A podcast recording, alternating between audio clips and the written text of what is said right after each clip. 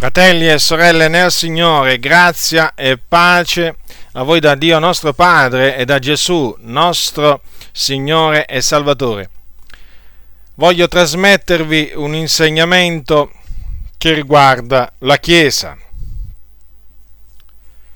La Chiesa dell'Iddio vivente e vero. Ora, che cos'è la Chiesa?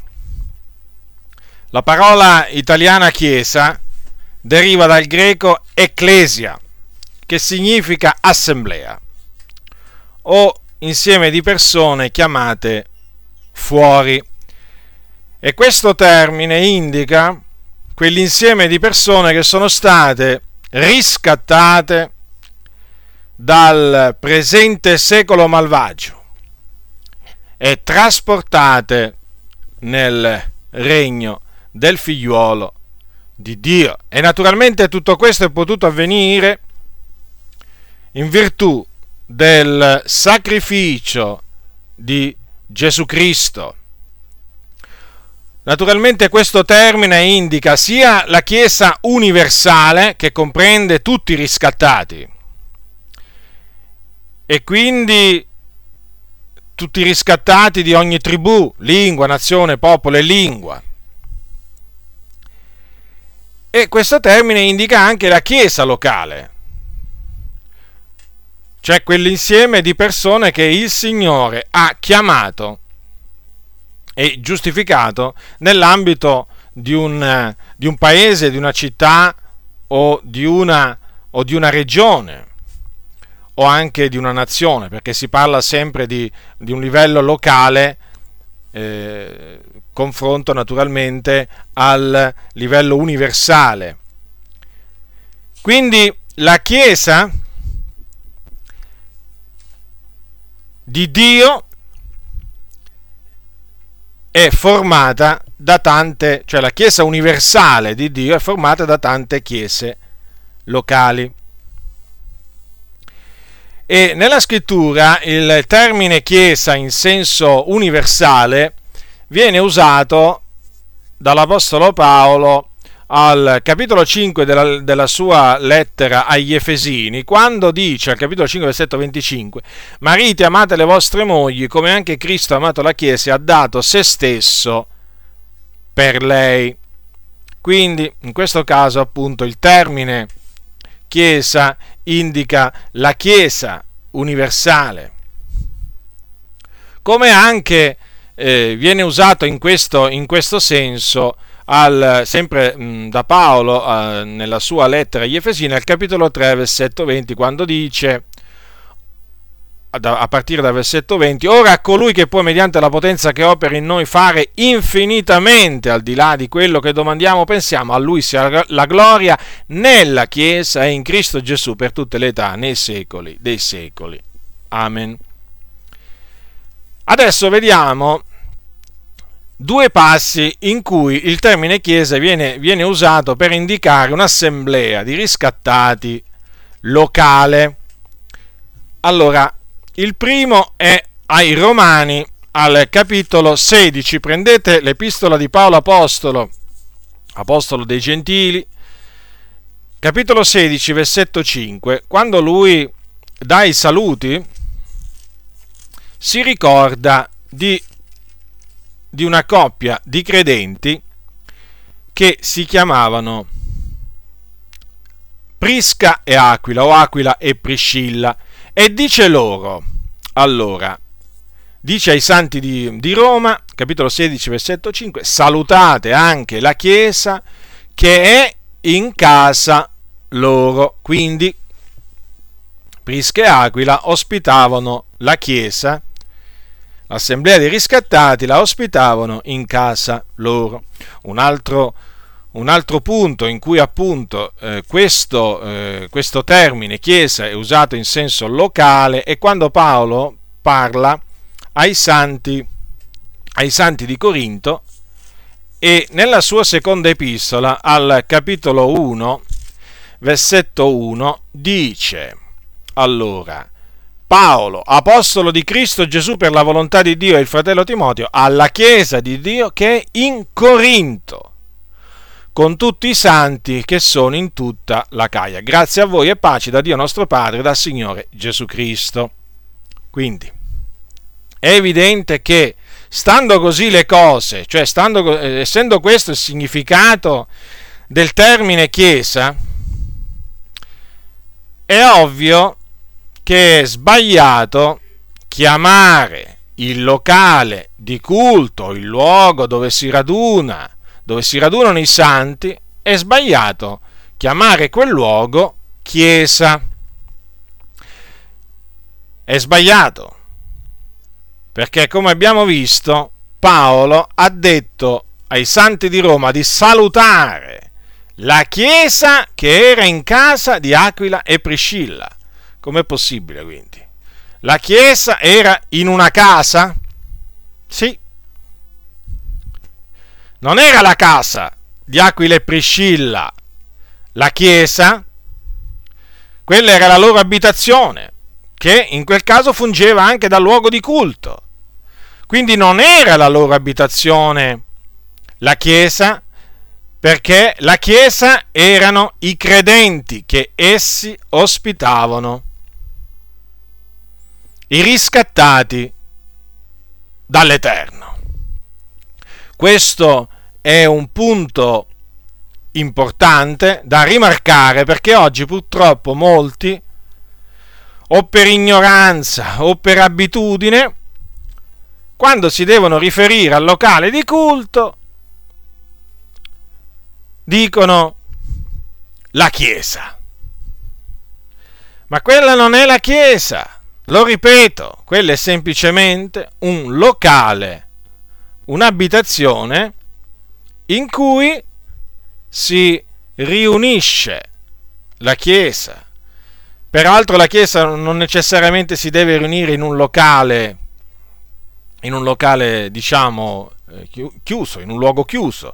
Ci sono state situazioni in cui la Chiesa si è radunata anche nei campi per pregare, per esempio durante il tempo della persecuzione, nelle campagne, nelle foreste, talvolta nelle grotte, negli antri della terra, sì, la Chiesa, o come nei primi secoli d.C., eh, diciamo nelle catacombe, sottoterra. Quindi voglio rimarcare questa questa distinzione tra la Chiesa e il luogo dove si raduna la Chiesa, che può essere l'abitazione di un credente, può essere un luogo aperto al pubblico, può essere, che vi posso dire io, un garage, una cantina. Eh, voi direte, ma non è disonorevole per una chiesa radunarsi in una cantina? E perché mai lo dovrebbe? Perché mai lo dovrebbe? O in un garage. Assolutamente, non è assolutamente disonorevole. La Chiesa disonora il nome del Signore non se si raduna in un, in un garage o in una grotta. La Chiesa disonora il nome del Signore se si corrompe, se si conforma al mondo, se comincia a avere l'animo alle cose di qua giù, ma non certamente se si riunisce in un luogo umile per naturalmente varie circostanze. Ora della Chiesa, ho detto a livello universale, fanno parte tutti i riscattati, quindi di qualsiasi nazione essi, essi facciano parte. La Chiesa è formata da giudei e gentili. Ora, i giudei naturalmente, voi sapete, o ebrei, sono i discendenti secondo la carne di Abramo e come voi sapete la Chiesa inizialmente, la Chiesa primitiva, era formata esclusivamente da ebrei, perché è a loro che l'Evangelo venne per decreto di Dio proclamato per prima. Poi in virtù, poi, in virtù del fatto che molti degli ebrei eh, indurati da Dio rigettarono il messaggio dell'Evangelo, l'Evangelo il Signore lo, eh, lo estese anche ai gentili e anche di fra i gentili trasse naturalmente eh, un, un, certo numero di persone appunto che si unì, si unì a quegli ebrei che avevano già creduto nel Signore Gesù Cristo e quindi dei due popoli, dei due popoli, Dio ne ha fatto uno solo. Quindi in Gesù Cristo non esiste più né giudeo né greco, perché si è uno in Cristo Gesù, c'è una perfetta unione. Non conta più l'essere ebrei di nascita o, o giudei di, o, o diciamo ebrei di nascita o gentili di nascita, quello che conta è essere in Cristo e quindi se uno è in Cristo è una nuova creatura. Le cose vecchie sono passate e sono diventate nuove. Ora, questa unione questa unione appunto eh, che si è venuta a creare tra giudei e tra ebrei e gentili si è venuta a creare in virtù del sacrificio di Gesù Cristo, cioè in virtù di quello che Gesù Cristo ha fatto sulla croce. Allora, se voi prendete l'epistola eh, di Paolo agli Efesini al capitolo 2, al versetto 13, ecco che cosa dice Paolo a dei credenti che erano gentili di nascita.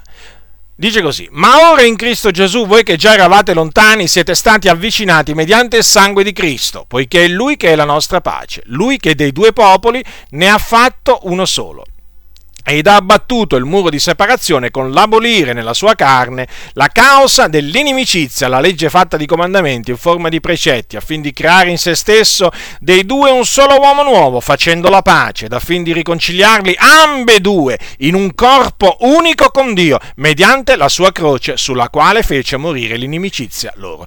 Quindi Gesù Cristo con il suo sacrificio, con la sua morte sulla croce, fece morire l'inimicizia che non solo separava giudei e eh, ebrei e gentili, d- eh, diciamo, da, eh, da Dio, ma anche quella inimicizia che separava gli ebrei dai gentili.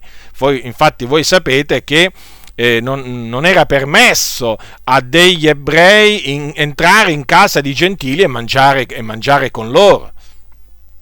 E, e, tuttora ci sono ebrei, ci sono ebrei ortodossi che eh, ritengono una cosa disonorevole entrare da dei gentili e mangiare con loro, per farvi capire come appunto l'inimicizia tra ebrei e gentili ancora oggi eh, sussiste, ma naturalmente questa inimicizia eh, è svanita e svanisce nel caso dei cristiani, perché tutti coloro che ripongono la loro fede in Gesù Cristo, sia che essi siano ebrei o gentili, entrano a far parte della Chiesa di Dio, entra e diventano un popolo solo.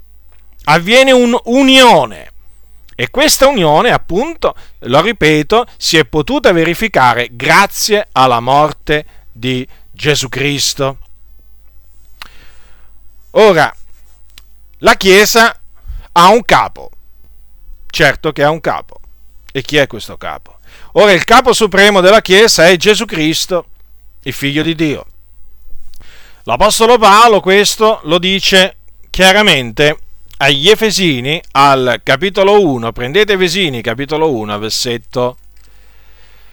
Allora, dal versetto, voglio leggere dalla, dalla, seconda parte del versetto 19, la qual potente efficacia della sua forza egli ha spiegata in Cristo quando lo risuscitò dai morti e lo fece sedere alla propria destra nei luoghi celesti al di sopra di ogni principato, autorità e potestà e signoria ed ogni altro nome che si nomina non solo in questo mondo ma anche in quello a venire. Ogni cosa gli è egli gli ha posto sotto i piedi e l'ha dato per capo supremo alla Chiesa, che è il corpo di lui, il compimento di colui che porta a compimento ogni cosa in tutti.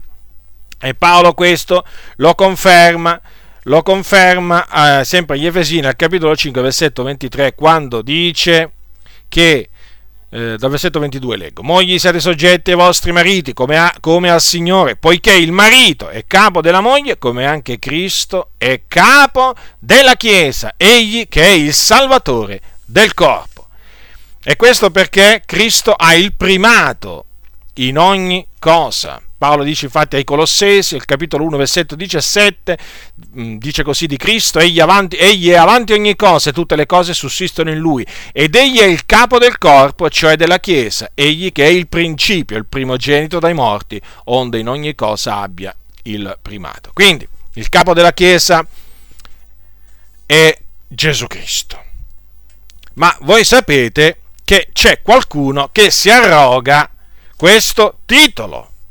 E voi sapete che è il cosiddetto Papa. Ora, il cosiddetto Papa, alla luce di quello che dice la Sacra Scrittura, non può essere nella maniera più assoluta e non lo è, non è il capo della Chiesa universale. Perché, lo ripeto, il capo supremo, l'unico capo della Chiesa, è Gesù Cristo. Chiunque si arroga questo titolo è un impostore perché la Bibbia lo dice chiaramente.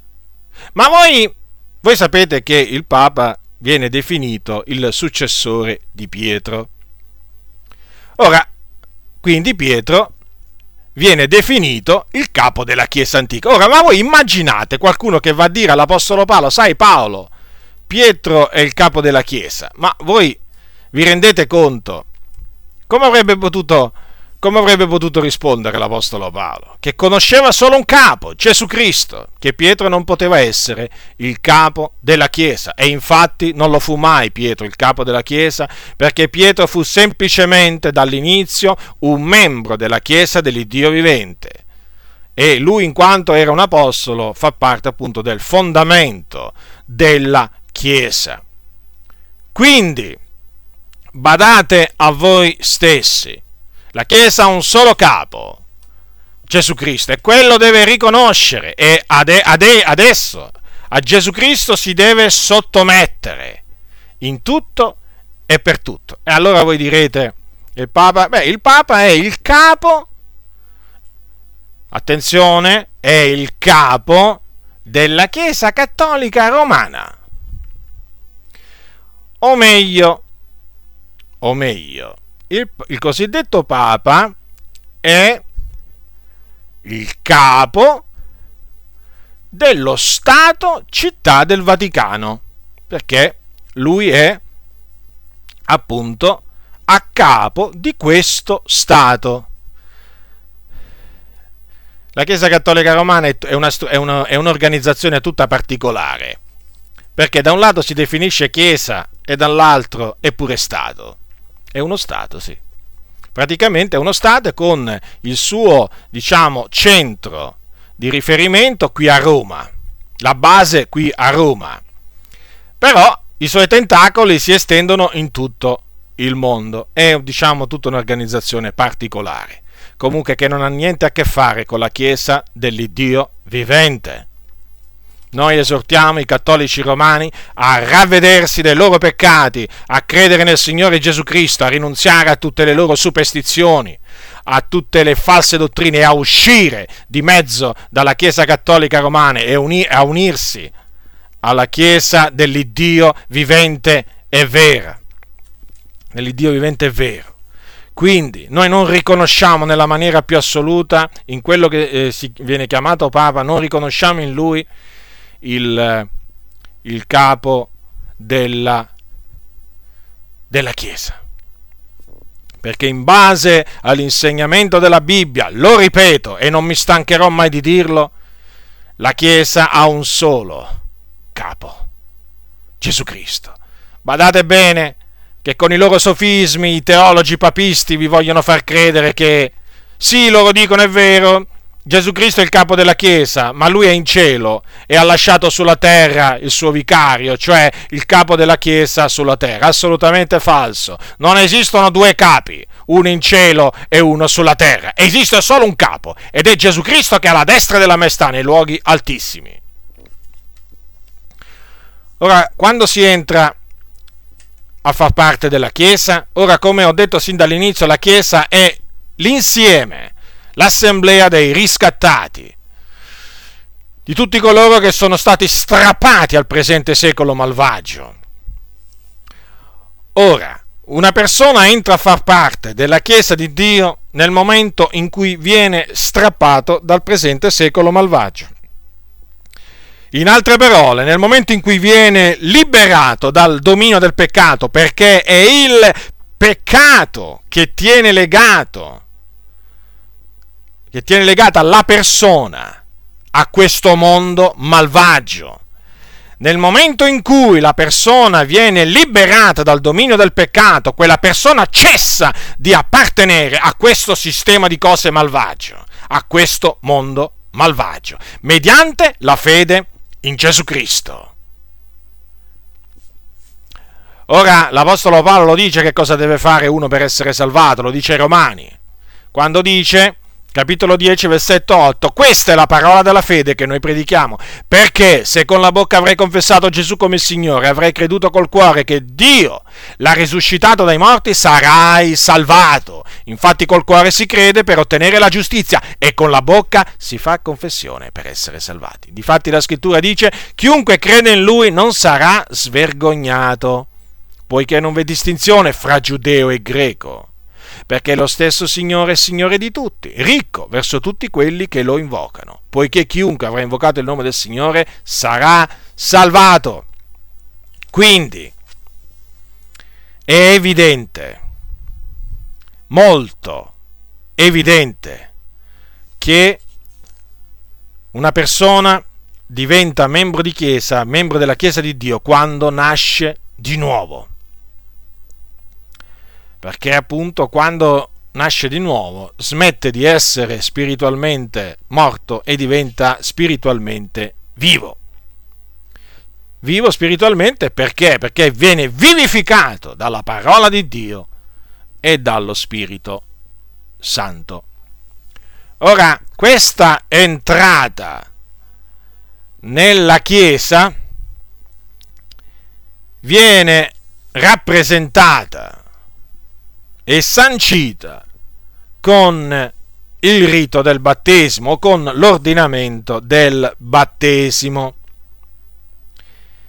mediante appunto il quale il neo salvato o il neonato annuncia, proclama al mondo di essere morto al peccato mediante la sua fede nel Cristo di Dio.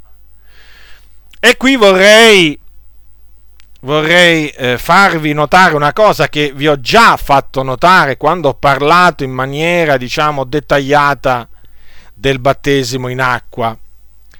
Ricordatevi che il battesimo in acqua era ministrato nella Chiesa primitiva immediatamente dopo che la persona aveva creduto. Infatti voi sapete che il carceriere di Filippi dice così la scrittura. Allora, leggiamo un po' il resoconto della conversione di questo uomo e della sua casa e anche del suo battesimo. Ora, capitolo 16, versetto 23. Or sulla mezzanotte Paolo e Sila pregando, erano in carcere, eh? Erano stati messi ingiustamente in carcere e sulla mezzanotte Paolo e Sila pregando cantavano inni a Dio e i carcerati li ascoltavano ad un tratto. Si fece un gran terremoto talché la prigione fu scossa dalle fondamenta. In quell'istante tutte le porte si apersero e i legami di tutti si sciolsero. Il carceriere destato si è vedute le porte della prigione aperte. Tratta la spada stava per uccidersi, pensando che i carcerati fossero fuggiti, ma Paolo gridò ad alta voce non ti far male alcuno, perché siamo tutti qui.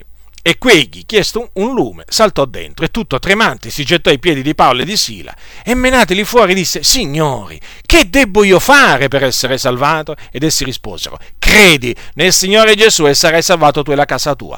Poi annunziarono la parola del Signore a lui e a tutti coloro che erano in casa sua ed egli, presili in, quest- in quelli stessa ore della notte, lavò loro le piaghe e subito fu battezzato lui con tutti i suoi e menateli su in casa sua apparecchiò loro la tavola e giubilava con tutta la sua casa perché aveva creduto in Dio.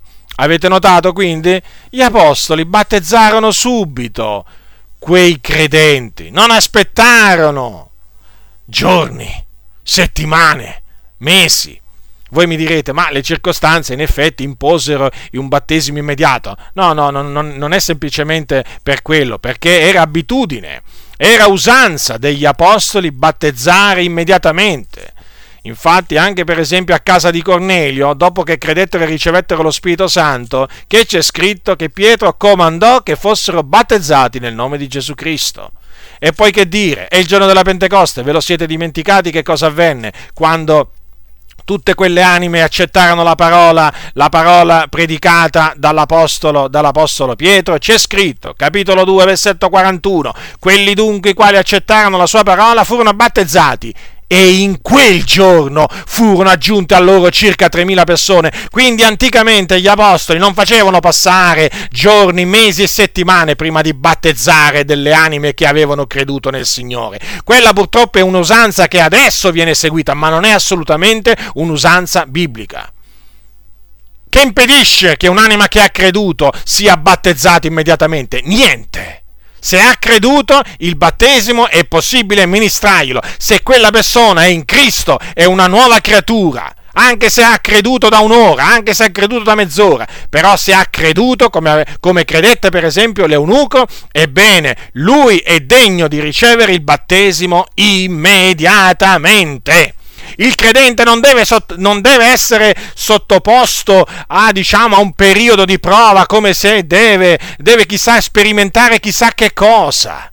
La sua fede deve essere messa alla prova, ma per quale ragione? Ma che facevano così gli apostoli anticamente? Non facevano così, allora perché si deve fare oggi? L'ho voluto sottolineare questo fatto per farvi capire che l'entrata nella Chiesa anticamente eh, coincideva praticamente con, eh, diciamo, con, con la fede, perché appunto venivano battezzati subito. Il battesimo in acqua non veniva posticipato o perché non c'era il numero, o perché non c'era l'acqua, la, la, la, piscina, o perché, che vi posso dire, per qualche altra ragione. No, assolutamente. O perché era inverno e bisognava aspettare la primavera o l'estate. No, niente di tutto ciò tutte, tutte cose che si sono inventate poi dopo nella Chiesa col passare del tempo. Da principio, ricordatevi, non era, non era così. Gesù un giorno disse così a riguardo, a riguardo, del divorzio. Da principio non era così. Come era da principio? Fratelli nel Signore, investigate le scritture. Non sono io a dirlo, è la scrittura che lo dice. Attenetevi alla parola del Signore. Io non dico niente di nuovo, guai a me se dicessi qualcosa di nuovo. Io dico qualcosa di vecchio. Purtroppo però, eh, purtroppo però, come succede in molti casi, sono le novità che i credenti preferiscono, perché le cose vecchie oramai sono proprio vecchie, nel senso che antiquate, non gli sta più bene ai credenti come, co, come usavano gli apostoli, come si comportavano. No, oramai, diciamo, i tempi moderni impongono, secondo loro, delle usanze moderne. Ma assolutamente non è così, ma non è così. Ecco dell'acqua che impedisce che io sia battezzato, disse l'eunuco. E Filippo che gli disse? Eh, ma bisogna vedere, eh? Eh, io ti devo mettere alla prova, sai? Eh, devo vedere se hai veramente creduto. A me chi me lo dice che hai creduto veramente? Eh? Eh, e se poi una volta che io ti lascio, eh, tu abbandoni il Signore, no? Perché oggigiorno fanno di quei ragionamenti, certi fratelli, ma proprio dei ragionamenti vani. Ma il ministro del Signore non si deve preoccupare di quello che succederà a quel credente, non si deve preoccupare se quel credente persevererà fino alla fine nella fede, si deve preoccupare di una sola cosa, battezzare quel credente. Poi, a prescindere che persevererà fino alla fine, non persevererà, e chi può dirlo questo naturalmente se non, se non il Signore? a prescindere poi che questo credente, poi, poi eh, un, giorno, eh, voglio dire, eh, magari non si comporterà su certe cose in maniera corretta, ma gli apostoli non agivano così, gli apostoli battezzavano. Poi naturalmente i disordinati li ammonivano, però intanto quelli che credevano li battezzavano. Filippo non si oppose al, al battesimo dell'eunuco. Cosa gli disse? Se tu credi con tutto il cuore, è possibile. È possibile. Quindi, oggigiorno invece, dopo che uno che ha creduto, ma ne deve passare di tempo, ma veramente lo fanno patire a un'anima sincera che ha veramente creduto oggi la maggior parte dei, passo, dei pastori gli fa, passa, gli fa passare veramente dei giorni veramente non belli. Ah, qualcuno mi dirà, e eh, vabbè, ma deve essere istruito l'anima nuova. E va bene, e cosa ci vuole per istruirlo l'anima nuova? Cosa ci vuole? Basta un'oretta, due ore al massimo.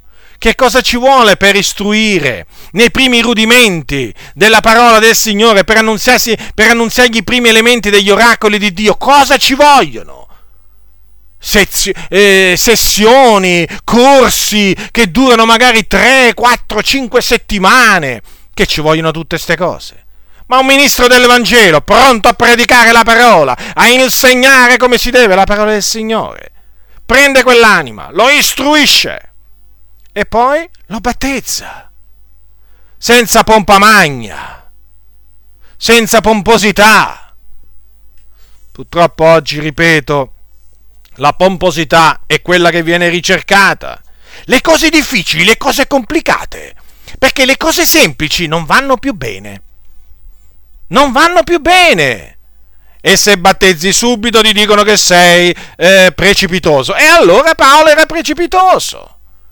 Filippo era precipitoso, come ve lo devo dire? Siete voi. Ma siete voi che dite queste cose insensate.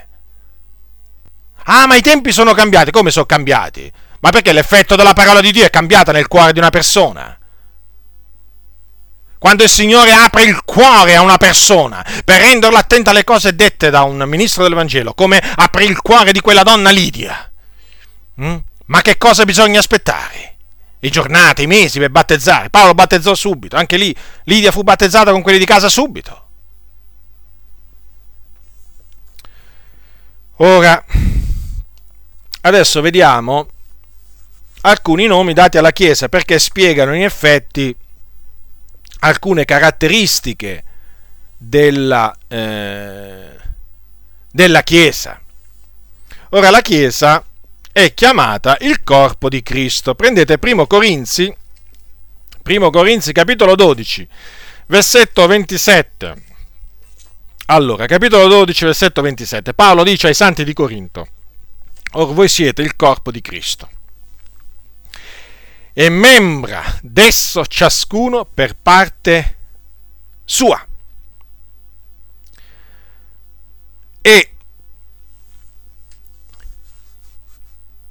si entra appunto in questo corpo, nel corpo di Cristo, mediante un battesimo, che è il battesimo ministrato dallo Spirito Santo.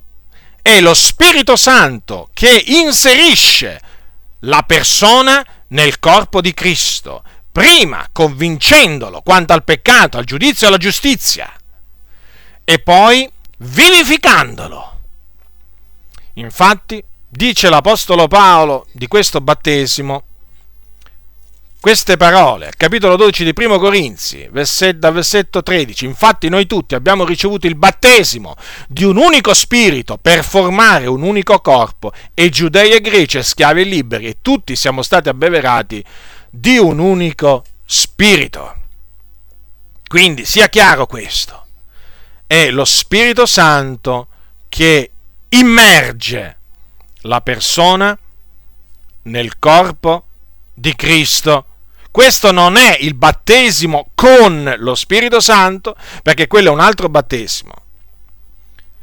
È un battesimo ministrato da Gesù Cristo, mediante il quale rice- il credente riceve potenza dall'alto o viene rivestito di potenza dall'alto perché Gesù disse voi riceverete potenza quando... Allora, prendiamo, prendiamo le parole di Gesù. Allora, prendiamo le parole di Gesù al capitolo, capitolo 1, versetto 8 degli Atti. Ma voi riceverete potenza quando lo Spirito Santo verrà su voi e poco prima aveva detto voi sarete battezzati con lo Spirito Santo fra non molti giorni. Quindi quel rivestimento di potenza dall'altro non era altro che il battesimo con lo Spirito Santo che è ministrato da Gesù Cristo, non dallo Spirito Santo, da Gesù Cristo. Perché c'è scritto che Giovanni diceva egli vi, egli riferendosi a Gesù Cristo, egli vi battezzerà con lo Spirito Santo. Ho voluto fare questa distinzione perché oggi in molte chiese evangeliche viene creata una confusione spaventevole a riguardo di ciò. Ora, essendo che tutti coloro che eh, sono stati eh, rigenerati sono stati vivificati, sono appunto entrati a far parte del corpo di Cristo, sono uno in Cristo Gesù. Si sentono membra gli uni degli altri. E naturalmente avviene come nel, nostro corpo umano che se un membro soffre, tutte le membra soffrono con lui. Infatti, se a, me, se, se a me mi fa male il piede destro, eh, naturalmente tutto il corpo soffre assieme, assieme al piede destro. Se mi fa male un dente, voi sapete quanto tutto il corpo soffra, semplicemente per un mal di denti. Eh sì, basta che un dente soffre e che naturalmente questa sofferenza si estende a tutto il corpo. E così naturalmente avviene anche se un membro è onorato, tutte le membre ne giuiscono con lui. Questo lo dice Paolo al capitolo 12, sempre di Primo Corinzia, versetto 26. Se tu, fratello, ricevi un complimento per la tua intelligenza, per la tua intelligenza spirituale, sicuramente, sicuramente tutto il tuo corpo ne risentirà nel bene, cioè gioirà, tutte le altre membra gioiranno, Gira, gioiranno assieme alla tua, alla tua mente, alla tua testa, al tuo capo.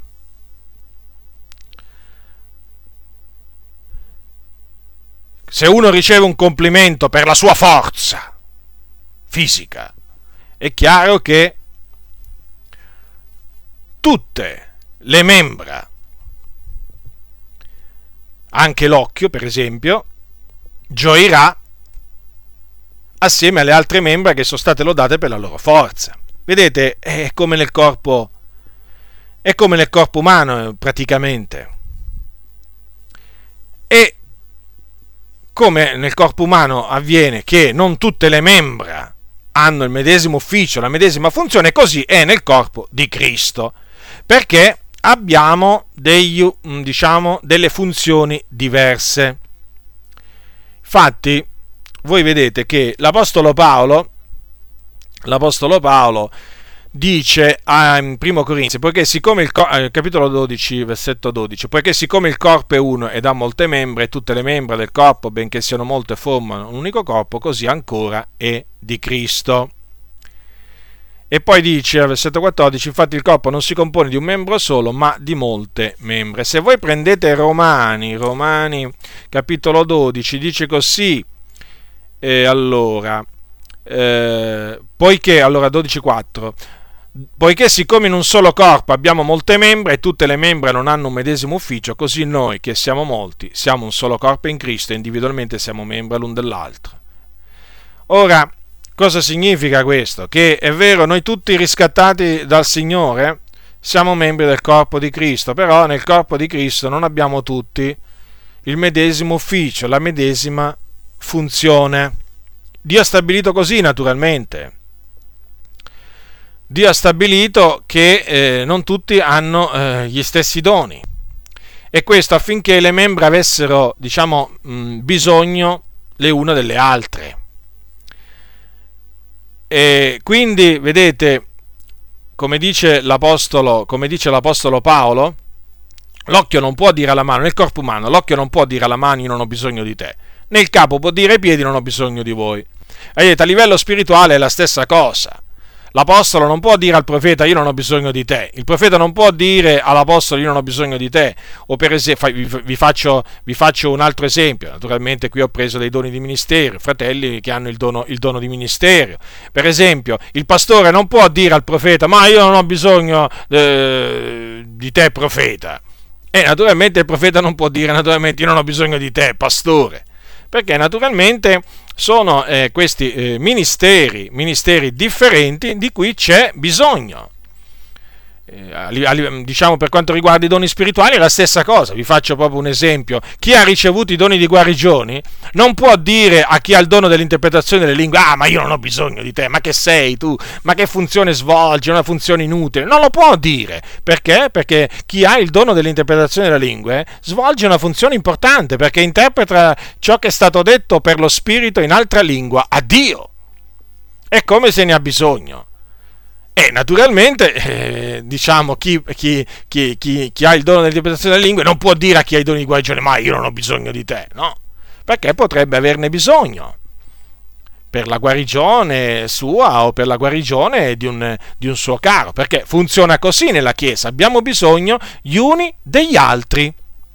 Vedete, il Signore è, è, è savio e, e Lui ha strutturato eh, la sua Chiesa in una maniera saggia, veramente saggia. E ogni, e ogni membro del corpo di Cristo eh, riceve il suo onore. Eh. Anche quel membro del corpo di Cristo che si vede meno di tutti, come si suol dire, no? che lavora dietro le tende, è anche quello importante e come è importante. Quante membra del nostro corpo lavorano, svolgono delle funzioni importanti e che noi non vediamo? Io vedo quello che fa la mano.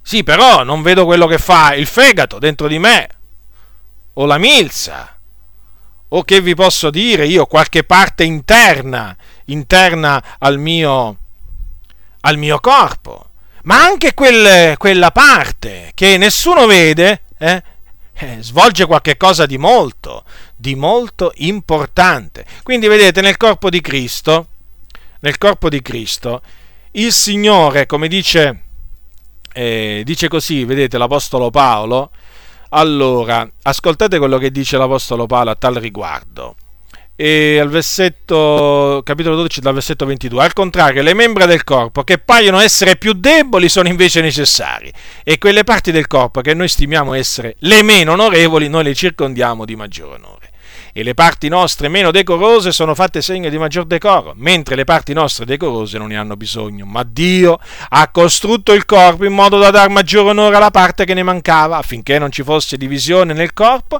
ma le membra avessero la medesima cura, le une per le altre. Quindi questi principi bisogna tenerli a mente affinché non ci gonfiamo d'orgoglio l'uno a danno dell'altro. Perché vedete, l'esempio dell'Apostolo Paolo ce lo insegna chiaramente.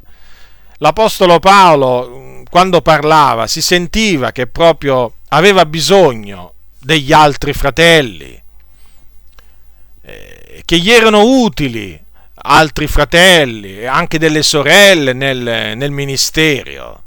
Infatti, quante volte lui dava i saluti per Tizio, Caio, eh, per esempio di Marco in un caso, eh, per esempio ai Colossesi, alla fine dell'epistola ai Colossesi dice così, allora, ehm, per esempio, voi sapete appunto che, che Marco si era, eh, un giorno si era distaccato, si era distaccato da Paolo e Barnaba in una, una, nel, diciamo primo, nel primo viaggio che avevano, che avevano fatto, no? quando, quando, erano stati mandati da Antiochia e avevano cominciato appunto dall'isola, poi dall'isola di Cipro. Ebbene, voi sapete, questo Marco si era, si era separato ad un certo punto, però vedete, a un certo punto poi eh, l'Apostolo eh, l'Apostolo Paolo, quantunque poi nel secondo viaggio eh, nacque una disputa tra lui e Barnaba perché Paolo non volle prendere non volle prendere eh, Marco eh, perché appunto si era separato da loro nel, nel, loro primo viaggio, però vedete, alla fine poi Marco eh, risultò utile al ministero dell'Apostolo Paolo. Eh, Ma- Marco era il cugino di Barnaba e ah, in secondo Timoteo dice, dice, dice, Paolo a Timoteo, prendi Marco e menalo teco perché egli mi è molto utile per il ministero.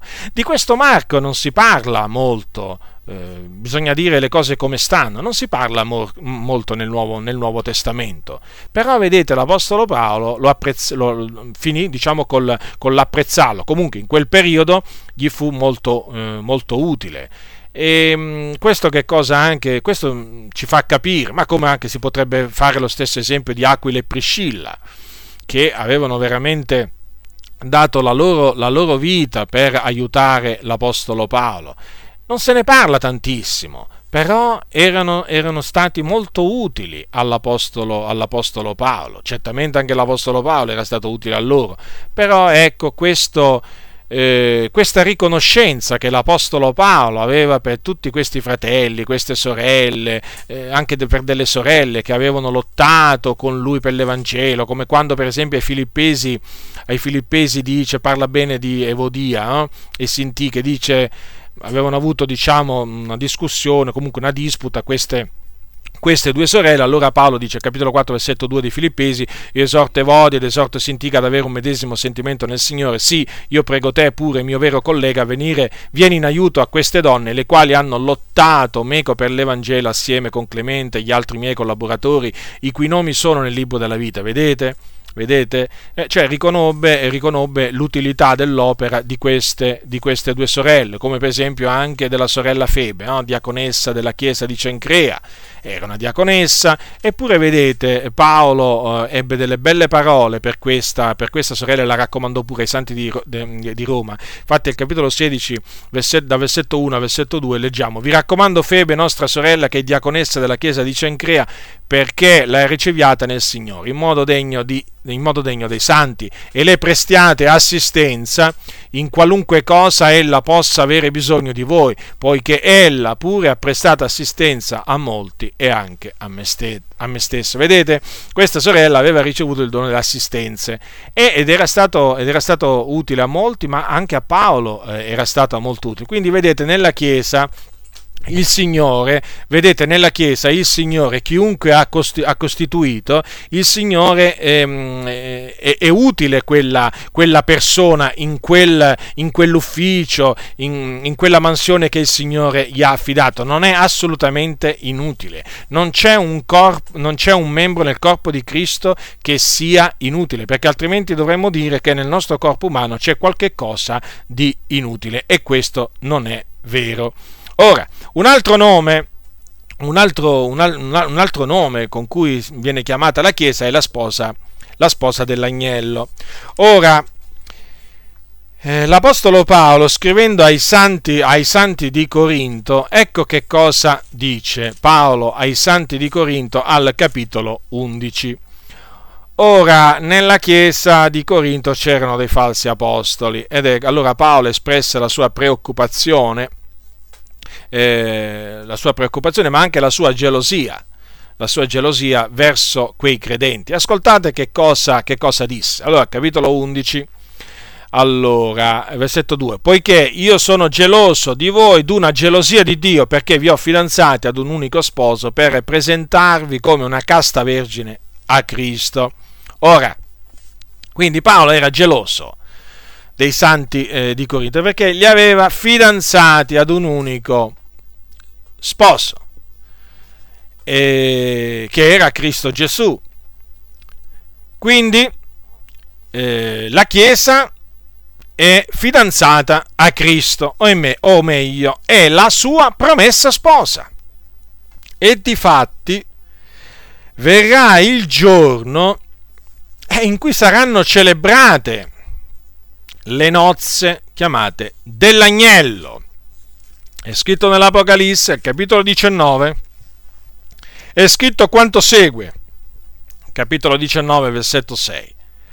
Da versetto 6, poi udì, dice Giovanni, poi udì come la voce di una gran moltitudine, come il suono di molte acque, come il rumore di forti tuoni che diceva Alleluia, poiché il Signore Dio nostro, l'Onnipotente, ha preso a regnare.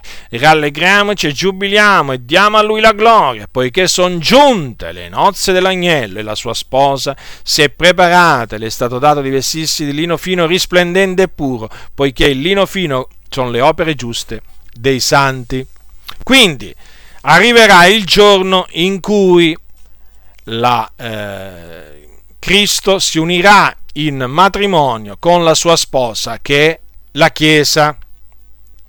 Naturalmente questo avverrà dopo il suo ritorno glorioso dal cielo.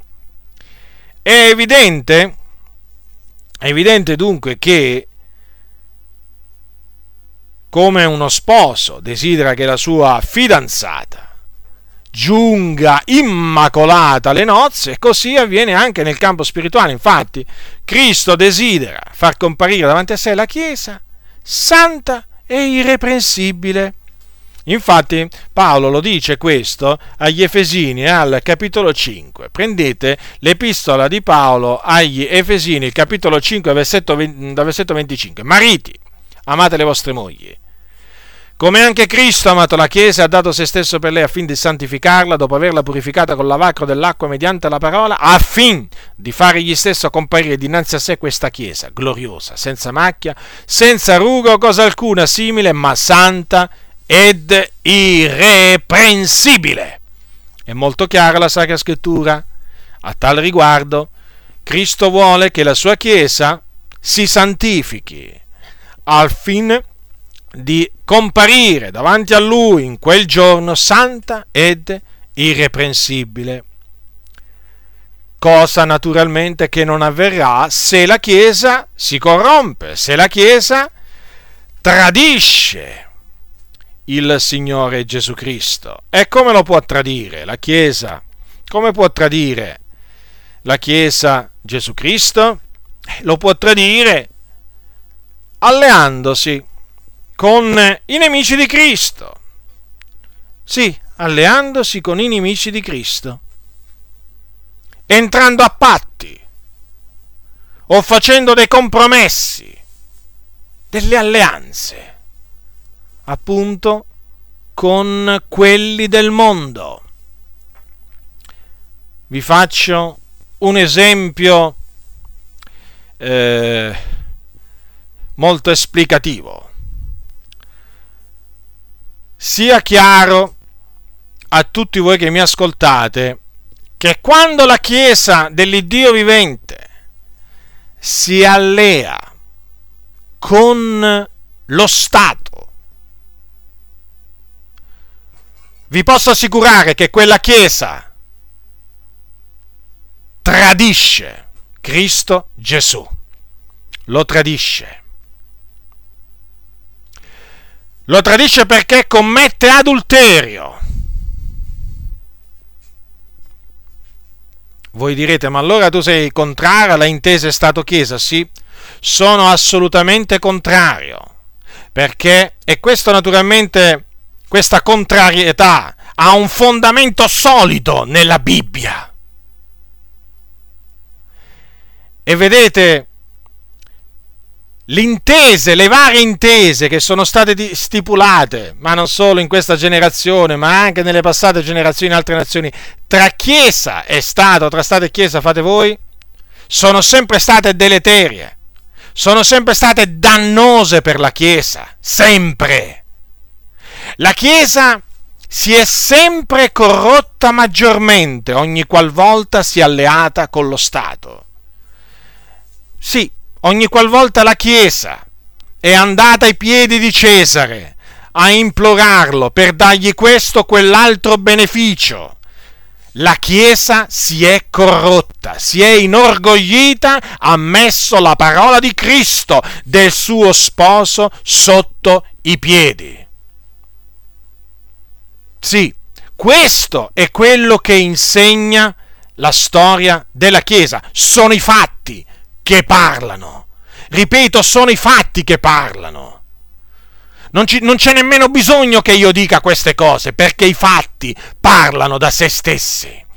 Quando avviene lo, un'intesa tra Stato e Chiesa, alla Chiesa viene messo il bavaglio, o comunque, o comunque, certamente alla Chiesa viene vietato di parlare in una certa maniera.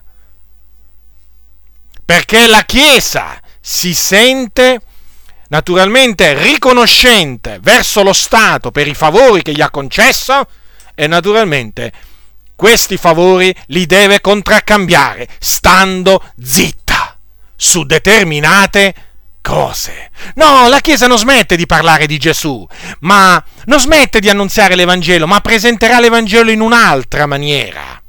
Certo, in una maniera che non dispiaccia ai cittadini della nazione, che non impaurisca i cittadini della nazione, in una maniera che non incute terrore, il terrore dell'aldilà, no, i cittadini non devono avere questo terrore, assolutamente. Ai cittadini va annunziato che Gesù è buono, che Gesù li ama, che Gesù li vuole portare in cielo. Questo bisogna dirgli. Vieni a Gesù e Gesù ti risolverà i problemi. E di fatti è questo che si sente predicare nella stragrande maggioranza delle comunità. Naturalmente non parliamo delle comunità che oramai sono proprio che, camminano a braccetta con lo Stato. Certo, è questo il messaggio, fratelli. Non è così, potete dimostrarmi che non è così?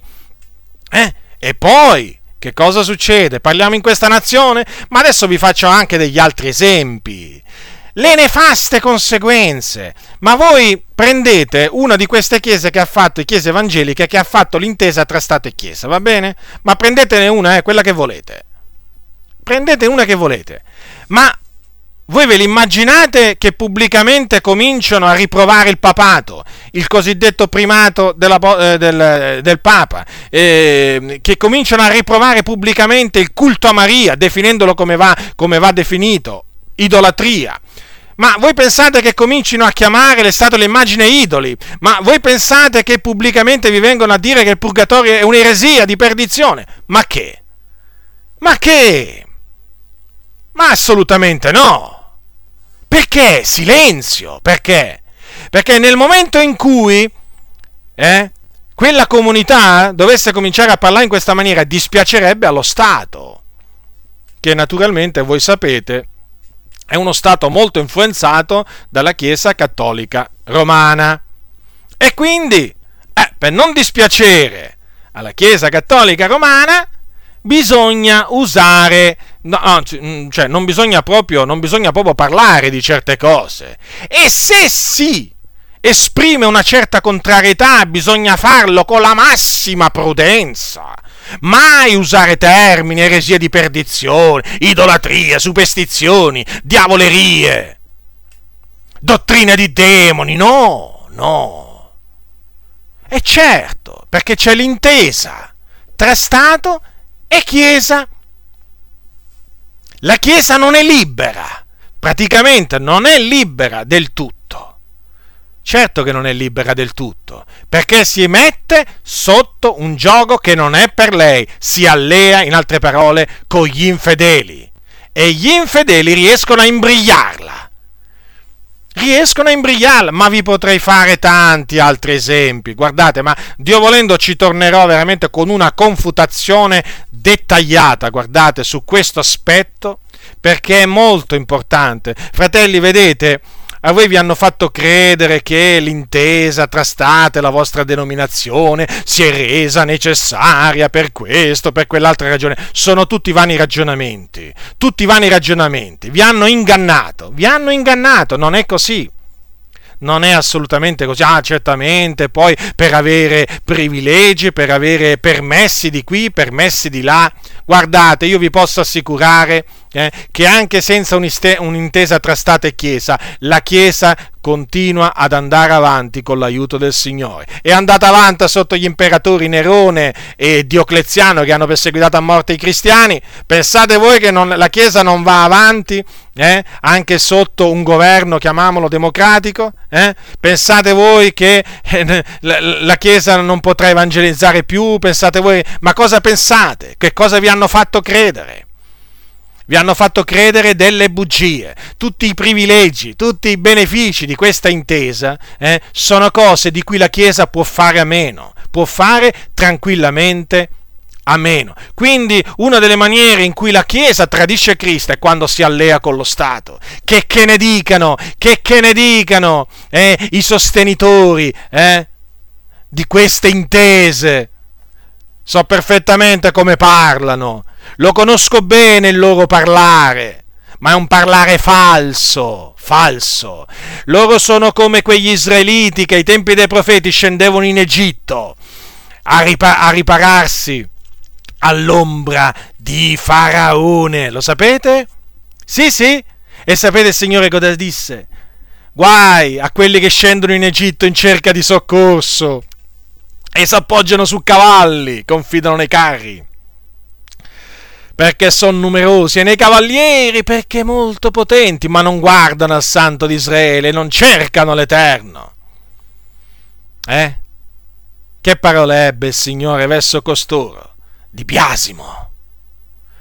E voi pensate che oggi il Signore non abbia parole di biasimo verso quelle chiese che sono scese a compromessi con lo Stato italiano perché si tratta di compromessi a cui sono scesi? E se voi volete sapere quali sono questi compromessi, se voi volete sapere dove la Chiesa ha calpestato la parola di Cristo, allora vi dico questo, fatevi consegnare lo statuto della vostra denominazione. Sì, sto parlando dello statuto e se la tua denominazione, eh, lo statuto, lo ha stampato ma non pubblicato, richiedine una copia sperando che te la diano. Non hai tante possibilità ma richiedere una coppia immediatamente. Leggitelo dalla prima parola all'ultimo e io ti posso assicurare che in quello statuto tu troverai il tradimento verso Gesù Cristo. Lo troverai a chiare lettere. Se hai occhi per vedere lo vedrai, se hai orecchie per sentire lo sentirai questo tradimento. A voglia dire. Ma sai e ci è utile Fratello, sorella, non lasciarti ingannare. Cerca di procurarti lo statuto della tua denominazione e leggilo attentamente, attentamente. Vi troverai delle abominazioni. Allora ti ricorderai di quello che mi hai sentito dire. Allora capirai capirai, anche perché te lo hanno nascosto fino a questo giorno, capirai la ragione per cui non te lo hanno mai fatto vedere, non te lo hanno mai fatto leggere e forse non lo vedrai mai, non te lo faranno mai leggere. Sì, è triste, ma è così. È la triste realtà. Lo statuto, sì, lo statuto pieno di precetti umani che voltano le spalle alla verità, che naturalmente è stato richiesto dallo Stato. Certo, perché lo Stato ha detto alla Chiesa, tu Chiesa, se vuoi questo, questo e quest'altro, devi crearti uno statuto. E naturalmente è lo Stato che ha dettato legge qua. È lo Stato che ha dettato legge perché il coltello ce l'ha dalla parte del manico lo Stato. È lui che ti deve offrire delle cose, non sei tu che devi offrire delle cose allo Stato. E lo Stato ti dice io te le offro, ma tu devi darti questi regolamenti. Usa questi termini, usa questi concetti. Qui deve essere così e qui deve essere cosà. E naturalmente, e naturalmente se tu fai così, poi, poi ti daremo questo e quest'altro. E intanto la parola del Signore è stata messa sotto i piedi, è stata annullata. Te lo ripeto, fratello sorella nel Signore, se tu lo statuto della tua denominazione non lo hai ancora letto, procuratene una copia e leggilo alla luce della parola del Signore e vedrai come lo statuto va apertamente contro la parola di Dio. E se questo non è tradimento, che cos'è? Che cos'è se non tradimento?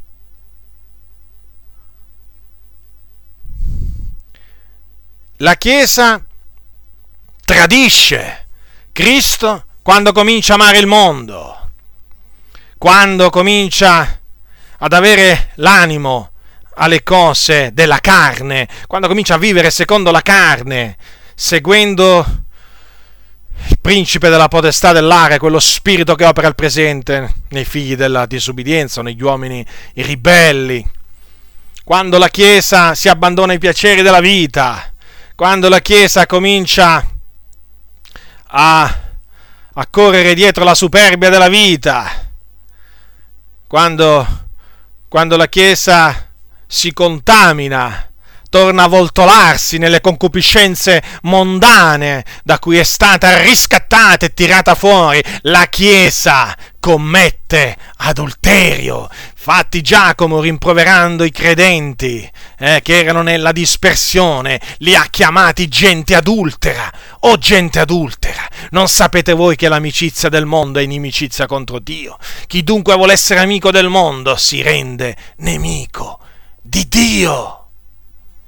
Avete notato? Se uno vuole essere amico del mondo, che succede? Eh, cosa, cosa succede? Si rende nemico di Dio. E quando è che uno si rende amico del mondo? Quando comincia ad amarlo il mondo. Quando la differenza tra mondo e Chiesa viene a sparire, e lì la Chiesa oramai è come il mondo. Certo. Eh, molti credenti giustamente dicono: Ah, ma noi siamo nel mondo, ma non siamo del mondo. Ma molti credenti sono sia nel mondo che del mondo. Non sono più dei credenti, sono del mondo. Vivono, parlano, ragionano come quelli del mondo, non c'è nessuna differenza. L'unica differenza è che frequentano un locale di culto che fuori porta la dicitura Chiesa Evangelica Pentecostale o Chiesa Evangelica Indipendente o Chiesa Evangelica Battista, non importa. L'unica differenza con i cattolici romani è che fuori, diciamo, la dicitura cambia che dentro non ci sono statue, non ci sono idoli mani- manifesti, ma gli idoli li hanno messi nel cuore, certo, non si vedono, eh, non si vedono perché non sono attaccati alle mura, ma sono dentro il loro cuore. Ci sono molti credenti che nel loro cuore hanno l'idolo della televisione, guai a chi gli tocca la televisione. Ormai proprio si prostrano davanti alla televisione, se si guasta è come se venisse a mancare l'acqua a casa, la corrente, subito subito naturalmente c'è una grande preoccupazione, bisogna metterla subito a posto la televisione, perché lì c'è il cibo quotidiano, il pane quotidiano viene dalla televisione. Questi credenti parlano come parla la televisione, ragionano, ragionano in base ai ragionamenti che sentono la televisione, stanno nel continuo a dire l'ha detto la televisione, l'ha detto la televisione. Non leggono la Bibbia, non c'è più bisogno di leggere la Bibbia per questi credenti. Loro ascoltano la televisione, sono amici del mondo si foraggiano, si foraggiano della vanità che la televisione naturalmente gli offre in abbondanza, giorno dopo giorno. Si foraggiano, ecco con, con, che cosa si foraggiano? Con la vanità, non con la parola del Signore, no, ma nella maniera più assoluta. E poi naturalmente eh, si vedono poi le conseguenze, no? Vanno dietro la moda. Eh, dietro la moda. Ogni moda, ogni moda che esce, loro sono subito là che l'aspettano e che poi l'accolgono a braccia aperte. Ma certo, mica si devono distinguere loro dalla gente del mondo. Si vergognano di distinguersi dalla gente del mondo. Fratello, sorella. Ma non esageriamo, ti dicono. No, noi non esageriamo proprio. Noi semplicemente ci atteniamo a quello che dice la Sacra Scrittura. Voi siete la luce del mondo, non vi conformate al presente secolo, dice la Sacra Scrittura. Ecco che cosa dice la Sacra Scrittura. E non è che si esagera, sai? Si fa semplicemente quello che il Signore ha ordinato. Ma naturalmente chi naturalmente vuole eh, seguire il mondo, vuole amare il mondo, si conforma al mondo. E poi naturalmente la domenica Va al culto e dice i miei anni più belli, canta al Signore, i miei anni più belli li voglio spendere per te, per te mio Signore che moristi per me. Falsità, falsità. Quelli spendono i loro anni più belli al servizio della vanità e poi vanno a presentarsi davanti al Signore a cantare che cosa? Una menzogna. Perché loro non vogliono assolutamente vivere per il Signore, loro vogliono vivere non per piacere al Signore ma per piacere al mondo, loro non sono amici di Cristo, loro sono amici del mondo, loro non seguono le orme di Cristo, seguono le orme di Balaam. Quindi ecco in che maniera la Chiesa tradisce, si contamina, certo, perché commette adulterio. E quelli naturalmente che predicano la santità, la separazione dal mondo, dalle concupiscenze del mondo, l'astensione dalle concupiscenze carnali, ah, vengono etichettati come legalisti, come eh, esagerati, super spiritualoni, santoni, eh, santissimi, insomma, ce ne hanno, ce ne hanno veramente, mm, diciamo, diciamo che nella loro, nelle loro, voglio dire, nella loro bocca ce n'hanno di termini proprio, hanno proprio un bagaglio di termini variegato, eh? ce n'hanno proprio per tutti. E naturalmente questi credenti sono diventati amici del mondo, vanno, vanno al mare a mettersi mezzi nudi, pastori con tutta la comunità, al mare, in costume. le sorelle che fino a un momento prima erano tutte con la gonna lunga, magari al locale di culto, eccole là in bikini. Vergogna! Ma fratello, ma non c'è niente di male. Noi dobbiamo godere le bellezze che il Signore ci ha dato. E che è questo? È questo che il Signore vuole, che tu ti vada a mettere mezza nuda? Eh? Eh? È questa la volontà del Signore? Che tu vada a scoprire la tua nudità? Eh? lì in spiaggia. Tu sei stata accecata dalle tenebre, sorella, nel Signore. Accecata. Tu non discerni più il sacro dal profano, ciò che è giusto da ciò che è ingiusto, il puro da ciò che è impuro. Ti devi ravvedere, rientrare in te stessa, abbandonare tu, tuo marito, questa consuetudine andarsi veramente a scoprire come se niente fosse. E poi i pastori, ah, i pastori, i pastori che anche loro devono andare a prendere la tintarella al mare o al lago quando comincia a fare caldo. Certo, perché anche loro, loro, anche loro vogliono godere delle bellezze che Dio ha fatto. E quindi vanno là poi tornano e poi testimoniano da dietro il pulpito. Ah, il Signore ci ha benedetti. Eravamo là in spiaggia a leggere la Bibbia. Ah, sì, tu vai a leggere la Bibbia in spiaggia. In mezzo a gente nuda, tu vai a mezza nuda, tu vai a leggere la Bibbia. Certo, sarai concentrato al massimo. Io mi immagino solo tu mentre tu e tua moglie leggete la Bibbia eh, tu pastore ignorante, corrotto, superbo, vanaglorioso, eh? Tu là al mare con tua moglie in bikini, eh? Che vi godete questa bellezza, eh? E tu là che leggi la Bibbia. Ma ti devi ravvedere assieme a tua moglie. Ti devi ravvedere, smettere di andare dietro questa concupiscenza carnale. Sappi che noi siamo chiamati ad astenerci, te lo ricordo, dalle concupiscenze carnali. Noi non siamo chiamati a correre dietro le concupiscenze carnali. La Bibbia questo dice, che noi dobbiamo dire no alle concupiscenze carnali, non dobbiamo accoglierle. Ma ve ne potrei citare poi, senza parlare poi della moda, soprattutto quella femminile, oramai, di cui purtroppo oramai si vedono spettacoli indecenti, eh sì, perché oramai, oramai la maggior parte delle sorelle incitate da pastori corrotti, direttamente, indirettamente, oramai molte sorelle si vestono come le meretrici, come le, le vallette, come le presentatrici, eh, anzi forse peggio cioè non si vergognano di vestirsi in maniera indecente, invereconda, superba, no. Oramai fa parte, fa parte del loro essere. Invece la Bibbia cosa dice? Paolo diceva io voglio dunque che le donne si adornino con abito, con abito verecondo, d'abito convenevole, con verecondi e modestia, non di trecce d'oro, di perlo, di vesti sontuose ma d'opere buone, come si addice a donne che fanno professione di pietà. E invece cosa si vedono?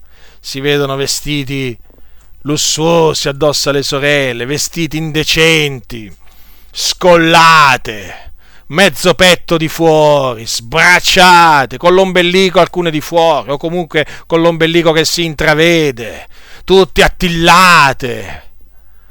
Poi minigonne, calze a rete, tacchi a spillo, scarpe a, schi- a, a spillo, insomma, c'è di tutto. C'è di tutto. La mondanità. Questa è la mondanità. Vuoi sapere cos'è la mondanità? Questa. Vuoi sapere che cos'è il mondo? Questo è il mondo. Sono stato chiaro? Forse tu dirai sei stato troppo chiaro. Beh, ma io ringrazio il Signore. Non è che sono troppo chiaro. Mi studio di essere semplicemente chiaro.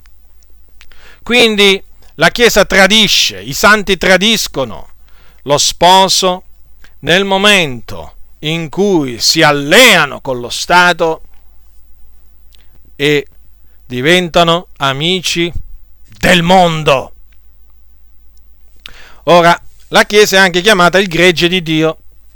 Infatti Pietro scrivendo ai santi, ai santi, ma in particolare scrivendo appunto ai vescovi, agli anziani, dice pascete il gregge di Dio che è fra voi non forzatamente, ma volenterosamente secondo il Dio. Questo è in primo Pietro, al capitolo 5, versetto 2. Essendo gregge, naturalmente i membri sono paragonati a delle pecore. E voi sapete che le pecore sono degli animali mansueti, però anche molto influenzabili. Eh? E eh, a conferma di tutto ciò c'è il fatto che Gesù si è definito il buon pastore. Eh, se c'è un pastore ci devono essere anche delle pecore. Ora Gesù è il buon pastore. E coloro che credono in lui sono le sue pecore. Ecco, vorrei soffermarmi su questo, che i discepoli di Cristo sono le pecore di Cristo perché appartengono a Cristo, sono state da Lui comprate col suo prezioso sangue, sono la sua proprietà particolare, non sono la proprietà del pastore che le pastura, no? Il pastore le ha ricevute semplicemente in affidamento. E un giorno dovrà rendere conto al Signore, al sommo pastore, del suo operato, di come ha pasciuto il, il, il gregge del Signore. Ora Gesù ha chiamato i suoi discepoli pecore. Ecco che cosa dice in eh, Giovanni, Giovanni scrive nel, nel, Vangelo, da lui scritto, allora al capitolo 10, prendiamo capitolo 10, versetto 27, dice Giovanni. Allora, eh, dice Gesù, le mie pecore ascoltano la mia voce, io le conosco ed esse mi seguono, io do loro la vita eterna e non periranno mai e nessuno le rapirà dalla mia mano. Il Padre mio che me le ha date è più grande di tutti e nessuno può rapirle di mano al Padre. E poi al versetto 16 non c'è scritto anche delle altre pecore che non sono di questo vile, anche quelle io devo raccogliere ed esse ascolteranno la mia voce, vi sarà un solo gregge, un solo pastore. Queste ultime parole Gesù le ha dette eh, naturalmente preannunciando in questa maniera ehm, che eh, il Signore aveva delle pecore anche di fra i gentili e non solo di fra gli ebrei di nascita. Infatti ho, ho delle altre pecore che non sono di questo ovile, ovile. E infatti quelle, quelle pecore eravamo noi. E eh, per la grazia di Dio ora siamo appunto eh, pecore del Signore sotto la sua direzione, sotto il suo comando. E il suo bastone e la sua verga sono quelli che ci consolano. Sì, perché voi dovete sapere che Gesù, quale buon pastore, ha il bastone e la verga in mano. Voi direte, ma ho sentito che la usa contro i nostri nemici. Sì, sì, è vero, pure contro i nostri nemici, ma la Bibbia dice che il giudizio ha da cominciare dalla casa di Dio, e la casa di Dio siamo noi, come vedremo dopo, eh? perché la Chiesa è chiamata anche casa di Dio. Allora, innanzitutto il Signore, il bastone e la verga, la, li, li, usa verso di noi, sì, verso di noi suoi pecore, suoi discepoli. Come tu dirai, Signore, allora ci bastona, ci verga. Come, non l'hai mai, non l'hai mai, non l'hai mai letto?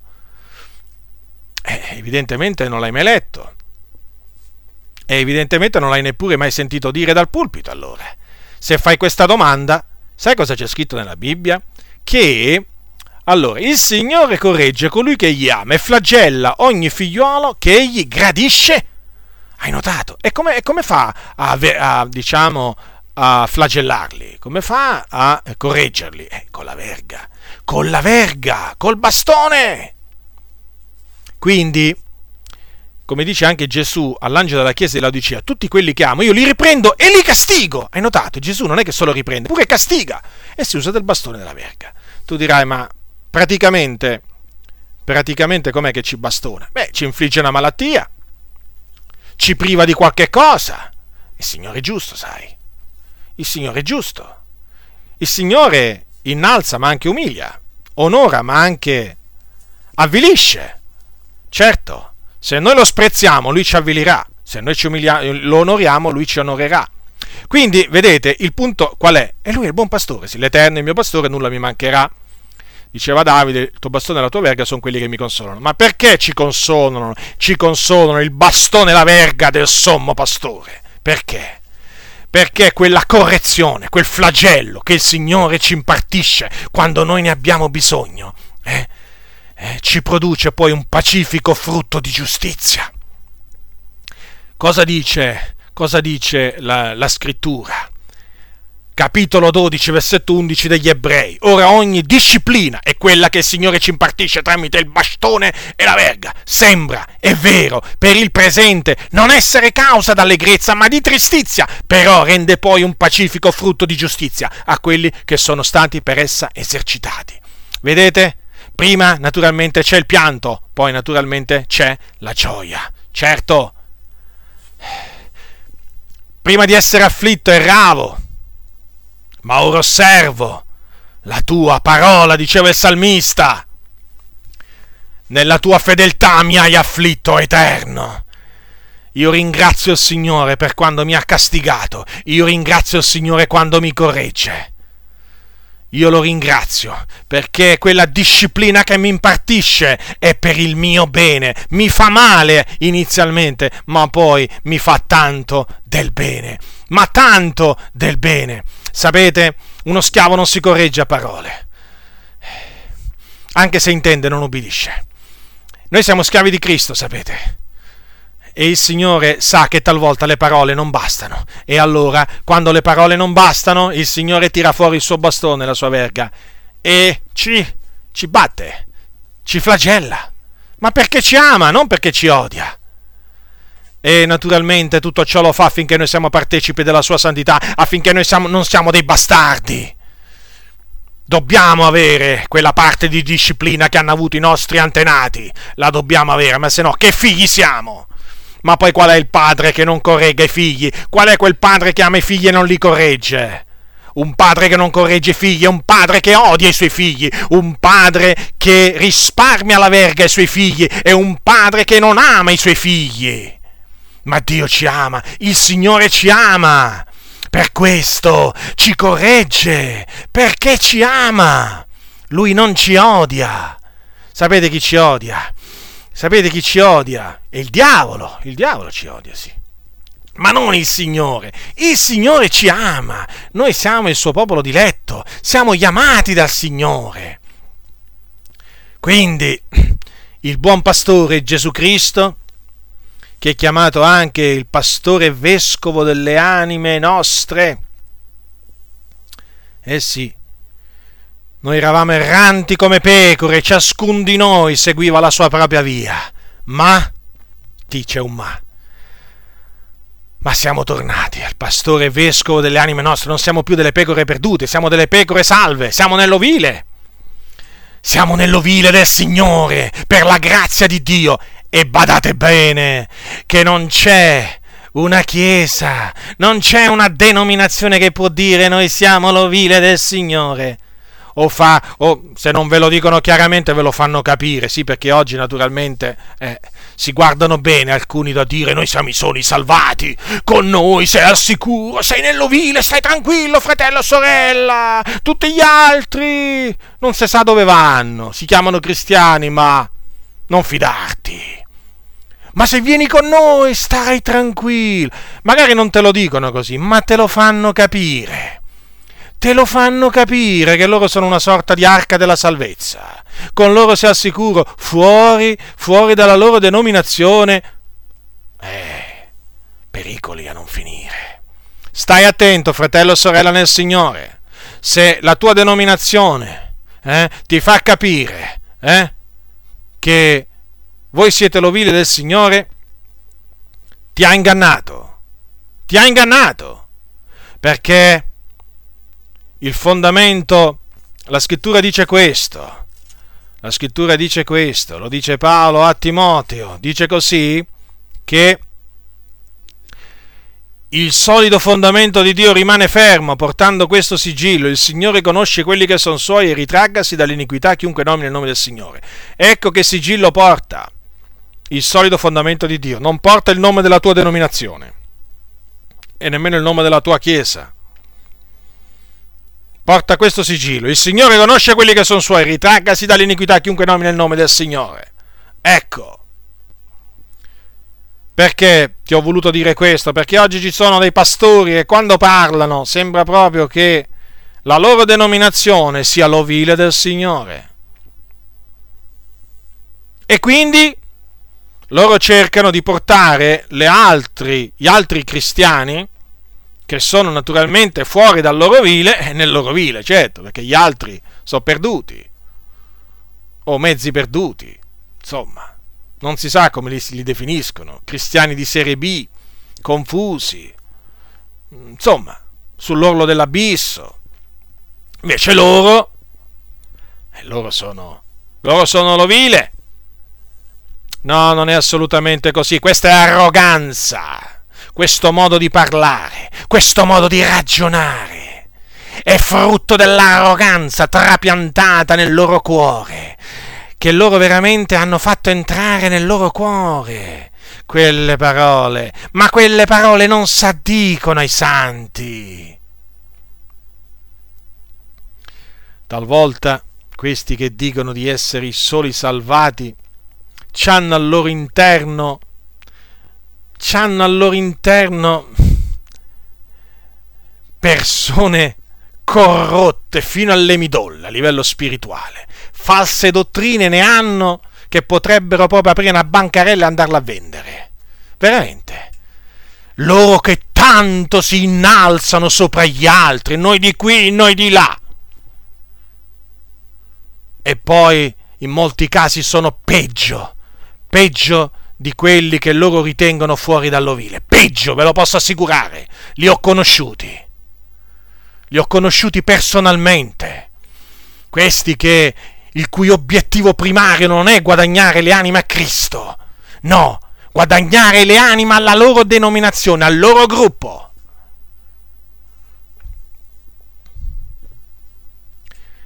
E quindi guardatevi da tutti coloro che da, da, da qualsiasi denominazione o chiesa che dica noi siamo l'ovile.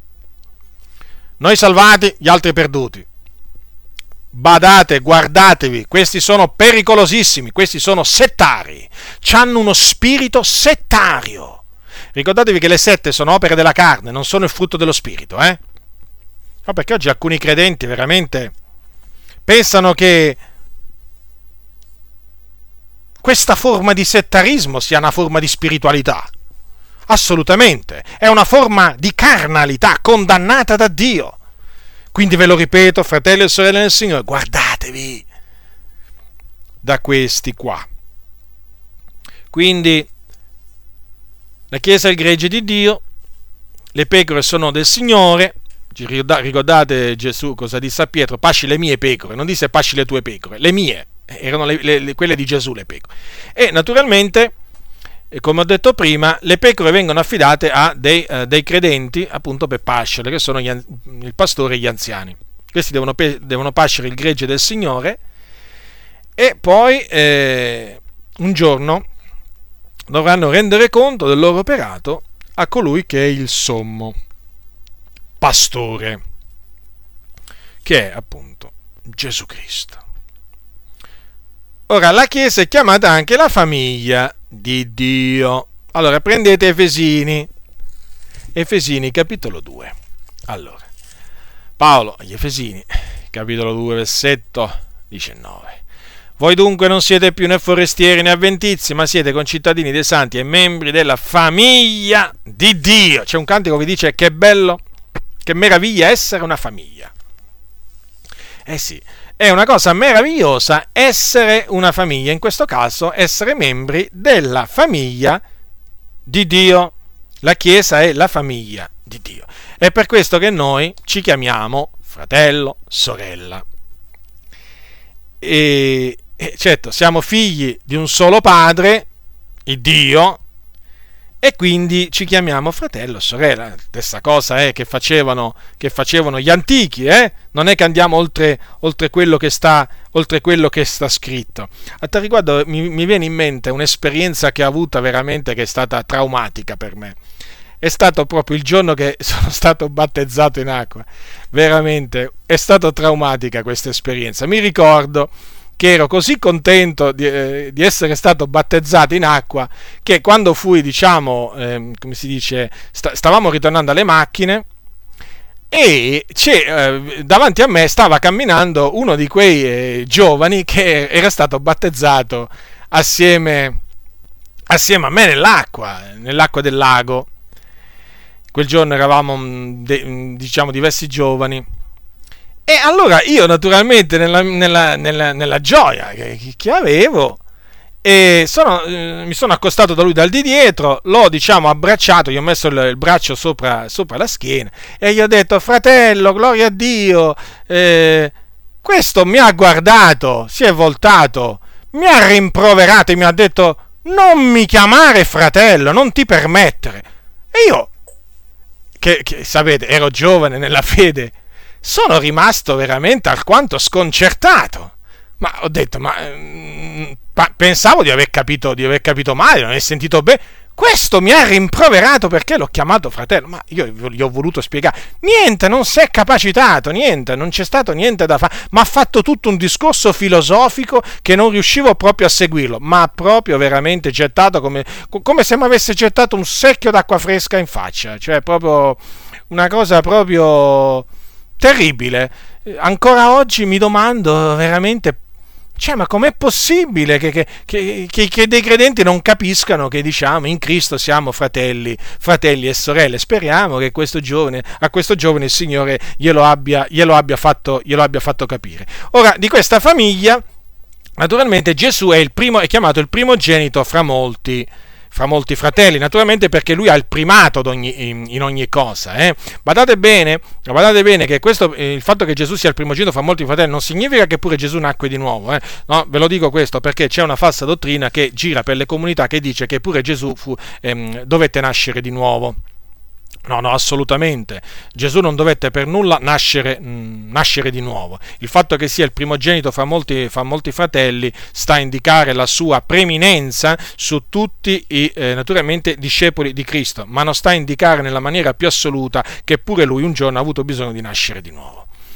Ora, la Chiesa è chiamata anche casa spirituale o tempio di Dio. Allora, la Chiesa è una casa spirituale, formata da che cosa? Da pietre viventi quindi da persone che un giorno erano morte spiritualmente nei loro peccati e dopo eh, sono state vivificate dallo Spirito Santo.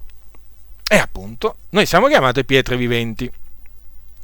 E infatti, se voi prendete sempre gli Efesini, ascoltate quello che dice l'Apostolo Paolo. Capitolo 2, versetto 19. Voi dunque non siete più né forestieri né avventizi, ma siete concittadini dei santi e membri della famiglia di Dio, essendo stati edificati sul fondamento degli apostoli e dei profeti, essendo Cristo Gesù stesso la pietra angolare sulla quale l'edificio intero ben collegato insieme si va innalzando per essere un tempio santo nel Signore. Ed in lui, ed in lui voi pure entrate a far parte dell'edificio che ha da servire di dimora a Dio per lo Spirito. Ma poco prima poco prima al versetto, al versetto eh, 1 del, cap- del sempre capitolo 1, vi vorrei fare notare che Paolo ha detto questo ai santi, voi pure ha vivificati, voi che eravate morti nei vostri falli e nei vostri peccati. Quindi, dopo, eh, essendo stati vivificati, eh, noi siamo eh, appunto entrati a far parte di questo edificio che si va innalzando per essere un tempio santo nel Signore, perché appunto serve da dimora a Dio per lo Spirito eh, anche l'Apostolo Pietro lo conferma questo quando agli, agli, eletti, cioè ai santi, dice queste parole. Prendete la prima epistola di Pietro, capitolo 1, versetto 20, versetto 23, quando dice così. Allora, capitolo 1, versetto 23. Siete stati rigenerati non da seme corruttibile, ma incorruttibile, mediante la parola di Dio vivente e permanente. Poi, eh, al, eh, al, capitolo, al capitolo 2, al versetto 2, dice così, come bambini, puroranati, appetite e purolate spirituale, onde per esso cresciate per la salvezza, seppure avete gustato che il Signore è buono. Accostandovi a Lui pietra vivente, riprovata, bensì dagli uomini, ma innanzi a Dio eletta e preziosa, anche voi, come pietre viventi, siete edificati qual casa spirituale per essere un sacerdote san- santo, per offrire sacrifici spirituali accettevoli a Dio per mezzo di Gesù Cristo. Quindi notate, essendo stati rigenerati eh, o vivificati, noi eh, siamo diventati delle pietre viventi e appunto accostandoci alla, a Cristo, pietra vivente, noi appunto siamo edificati. Qual casa spirituale. Avete notato ancora una volta? Qui si parla di casa spirituale. Quindi ancora una volta ribadisco che la casa di Dio non è un luogo di culto. La casa di Dio siamo noi, come dice anche lo scrittore agli ebrei. La sua casa siamo noi. E questo edificio spirituale ha come pietra angolare o pietra del cantone Gesù Cristo. Praticamente Gesù è la prima pietra di tutto l'edificio. Gesù Cristo è la prima pietra. Poi naturalmente seguono le altre pietre. Ci sono gli apostoli e i, eh, i profeti e poi naturalmente tutti, eh, tutti gli altri. Eh, quindi Pietro non è, non è la pietra su cui è stata eretta la Chiesa, ma è una delle pietre su cui Gesù ha costruito, ha edificato la sua chiesa. Cioè, in altre parole, Pietro è una parte del fondamento che è costituito dagli apostoli e dai profeti, ma la pietra angolare è Gesù Cristo, la pietra eletta, preziosa, la pietra angolare, è su di lui che appunto è stata edificata la Chiesa. Ora, un altro, un'altra espressione per indicare la Chiesa è la vite con i tralci. E eh, infatti prendete, eh, questo naturalmente eh, è stato usato da Gesù, se voi prendete il capitolo 15 di Giovanni c'è scritto, Gesù disse io sono la vera vite, capitolo 15 versetto 1, io sono la vera vite, il Padre mio è il vignaiolo. Ogni tralcio che in me non dà frutto egli lo toglie via, ogni tralcio che dà frutto io lo rimondo affinché ne dia di più. Voi siete già mondi a motivo della parola che voi annunziate. Dimorate in me, io dimorerò in voi. Come il tralcio non può da sé dar frutto se non rimane nella vita, così neppure voi se non dimorate in me. Io sono la vite, voi siete i tralci. Quindi noi, noi che ci siamo uniti al Signore, siamo uno spirito solo con Lui. E quando è che ci siamo uniti al Signore? Quando ci siamo ravveduti e abbiamo creduto nel suo nome.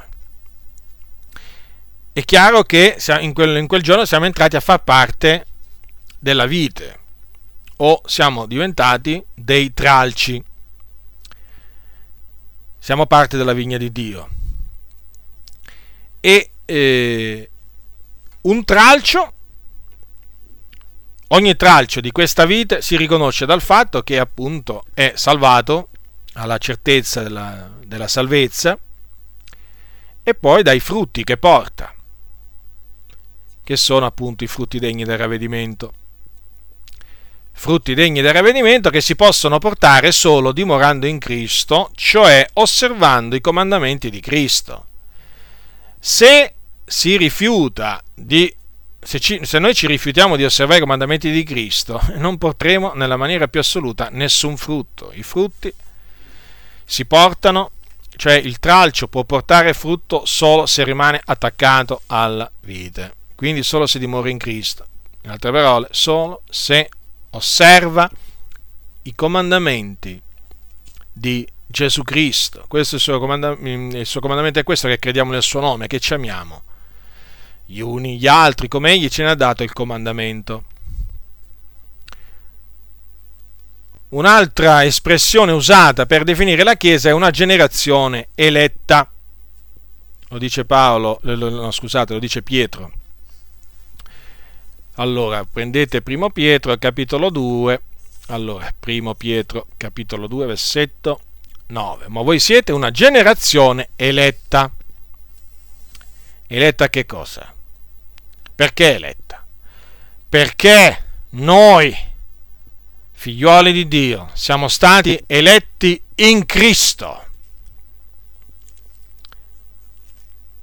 Avanti la fondazione del mondo, o prima della fondazione del mondo, affinché fossimo santi ed irreprensibili dinanzi a Lui nell'amore essendo che siamo stati predestinati ad essere adottati per mezzo di Gesù Cristo come suoi figlioli, secondo il beneplacito della sua volontà. Quindi ecco perché siamo chiamati una generazione eletta, perché siamo stati scelti da Dio prima della fondazione del mondo. Sì, siamo stati scelti da Dio. Scelti a salvezza, predestinati ad essere salvati. Quindi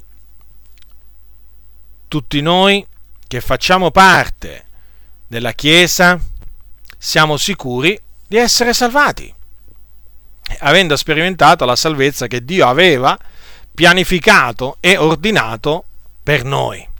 È evidente dunque che non si possono chiamare, non si possono de- definire membri della Chiesa di Dio persone che ancora non sono, non sono salvate, quelli sono ancora peccatori, schiavi del peccato. C'è una netta distinzione tra i giusti e gli ingiusti, tra i salvati e i perduti. Questo bisogna sempre rimarcarlo. Ora, quindi siamo stati eletti, come dice l'Apostolo Paolo, fin dal principio, eletti a salvezza mediante la fede nella verità e la santificazione dello Spirito. Non ci siamo autoeletti, ma siamo stati eletti, scelti dal Signore. Prima, considerate, prima della fondazione del mondo. E poi, quando è arrivata la pienezza dei tempi, il Signore ci ha dato di credere, ci ha dato il ravvedimento e anche la fede. E siamo entrati a far parte della Chiesa di Dio. Perché? Perché eravamo stati eletti. Non è che siamo diventati eletti dopo che siamo diventati eh, membri della Chiesa di Dio. No, no, no, no. Noi siamo diventati membri della Chiesa di Dio essendo stati eletti prima della fondazione del mondo. Dico questo perché naturalmente ci sono tanti che hanno invertito, hanno invertito le cose. Eh, purtroppo sono quelli che non credono nel proponimento dell'elezione di Dio a danno della loro, della loro anima. Quindi noi siamo grati, grati al Signore, riconoscenti per questa elezione. Sì, per questa elezione. Non meritavamo nulla, ma proprio nulla. Ma lui ci ha eletti prima della fondazione del mondo.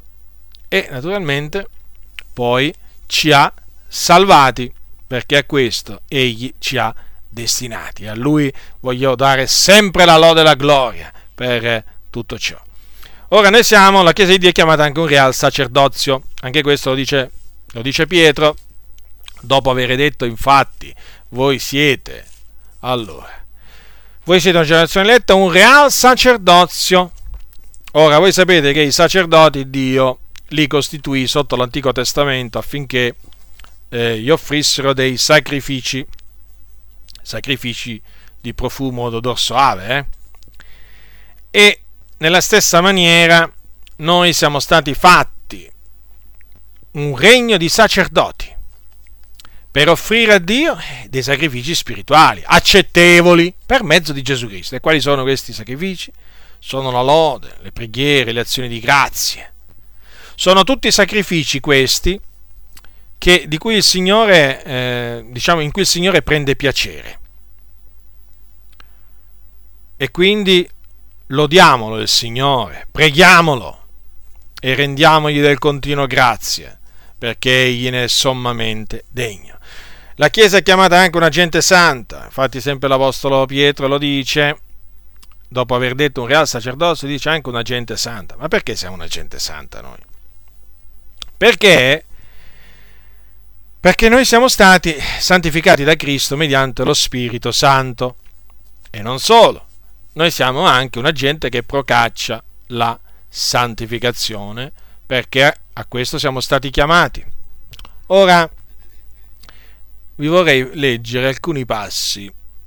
Allora, che cosa dice l'Apostolo Paolo ai Corinzi? Prendete 1 Corinzi capitolo 1, 1 Corinzi capitolo 1, versetto 1. Ascoltate l'Apostolo Paolo come chiama come chiama i santi allora, i credenti? Paolo, chiamato ad essere apostolo di Cristo Gesù per la volontà di Dio, il fratello sostene, alla Chiesa di Dio che è in, eh, che è in Corinto, ai santificati in Cristo Gesù, chiamati ad essere santi.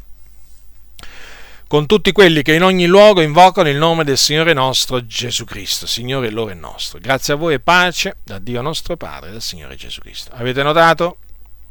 La Chiesa è chiamata, cioè i, i membri della Chiesa sono chiamati i santificati in Cristo Gesù. Non solo, chiamati ad essere santi. Quindi noi siamo stati, chiamati, eh, siamo stati santificati naturalmente per mezzo dello Spirito di Dio. E questo lo conferma, o comunque si può dire anche mediante il sangue di Gesù Cristo.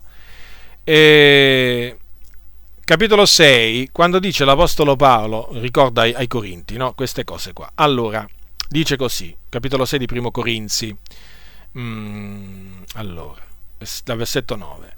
Non sapete voi che gli ingiusti non erederanno il regno di Dio? Non vi illudete, né i fornicatori, né gli idolatri, né gli adulteri, né gli effeminati, né i sodomiti, né i ladri, né gli avari, né gli ubriachi, né gli oltraggiatori, né i rapaci erederanno il regno di Dio. E tali eravate alcuni, ma siete stati lavati, ma siete stati santificati, ma siete stati giustificati nel nome del Signore Gesù Cristo e mediante lo Spirito dell'Iddio nostro. Avete notato dunque? Noi siamo stati santificati mediante lo Spirito di Dio, tutti noi tutti noi. Eravamo chi una cosa, chi un'altra. Eravamo tutti traviati, ribelli, insensati. Ma al Signore è piaciuto santificarci. E proprio per questo fatto che noi siamo chiamati dalla Sacra Scrittura i santi. Paolo dice ai Filippesi, per esempio, capitolo 1, versetto 1, Paolo e Timoteo, servitori di Cristo Gesù, a tutti i santi in, Gesù, in Cristo Gesù che sono in Filippi. Ai Colossesi, ancora, anche, anche lì, anche a loro dice la stessa cosa. Paolo, apostolo di Cristo Gesù, per volontà di Dio e il fratello Timoteo, ai santi e fedeli fratelli in Cristo che sono in Colosse. E ai Romani, quando parla del, dell'opera dello Spirito Santo, del, dell'intercessione eh, che compie lo Spirito Santo, dice colui che investiga i cuori conosce qualsiasi sentimento dello Spirito perché esso intercede per i santi secondo il Dio. Quindi l'Apostolo Paolo chiamava i fratelli i santi. Tutti, eh, tutti, tutti i membri del corpo di Cristo sono santi, tutti, senza nessuna distinzione. Come naturalmente, come ho detto prima, tutti sono sacerdoti, quindi il sacerdozio della Chiesa Cattolica Romana non ha niente a che fare con la verità, eh? perché appunto noi crediamo nel sacerdozio universale di tutti i credenti. Anche nel caso della santità, i santi sono tutti coloro che, mediante la loro fede in Gesù Cristo, sono stati santificati dallo Spirito di Dio. Non è che i santi sono delle persone che si sono contraddistinte per la loro pietà, la loro giustizia. Certo, i santi, noi procacciamo la pietà e la giustizia, ma non è che, eh, che vi posso dire io bisogna avere eh, fatto la vita da eremiti per essere considerati santi dal Signore, o bisogna, eh, che vi posso dire io, avere vissuto rinchiusi in, in, so, in un convento, ehm, o che vi posso, vi posso, ancora dire, avere fondato orfanotrofi o, o casse, diciamo, per i lebrosi. No, Assolutamente. I santi sono tutti coloro che credono nel Signore Gesù Cristo e lo sono mentre sono ancora in vita. Perché dico questo? Perché voi sapete che secondo la dottrina cattolica romana, santi si diventa dopo morti. Eh sì, non prima, dopo. E come? Tramite un processo di canonizzazione. Allora, cosa succede? Che quella persona, che, o quel papa, o quel, che, quel frate, o quella monaca che si è contraddistinto per, per un qualche cosa, generalmente perché erano estremamente devoti al cattolicesimo, va, riassumo così, diciamo, eh, il loro carattere, erano estremamente devoti al, al cattolicesimo e quindi al culto a Maria, ai santi e così via, erano, eh, erano estremamente zelanti, diciamo, nel nel, nel fare il bene per guadagnarsi il paradiso, e insomma, questo alla fin fine, no? Allora, queste persone qui, no? Una volta morti, allora si dice che sono morti in odore di santità, e sì, si muore in odore di santità, secondo la dottrina cattolica. Allora, una volta morti in odore di santità, non è che si diventa santi automaticamente, no, eh no, eh no, eh no, eh no. È piuttosto complessa la faccenda. È piuttosto complessa perché? Eh, perché? Perché? Perché naturalmente ci deve, deve, essere portato, diciamo, sotto esame tutta la vita di quella persona naturalmente deve, deve, essere, mh, deve essere, vista diciamo, con, la lente, eh, con la lente cattolica, chiaramente tutto passa sotto esame, se ha scritto qualcosa passa sotto esame, tutto quello che ha fatto. Se era veramente un devoto cattolico romano, allora diciamo la, la, la, partenza è buona.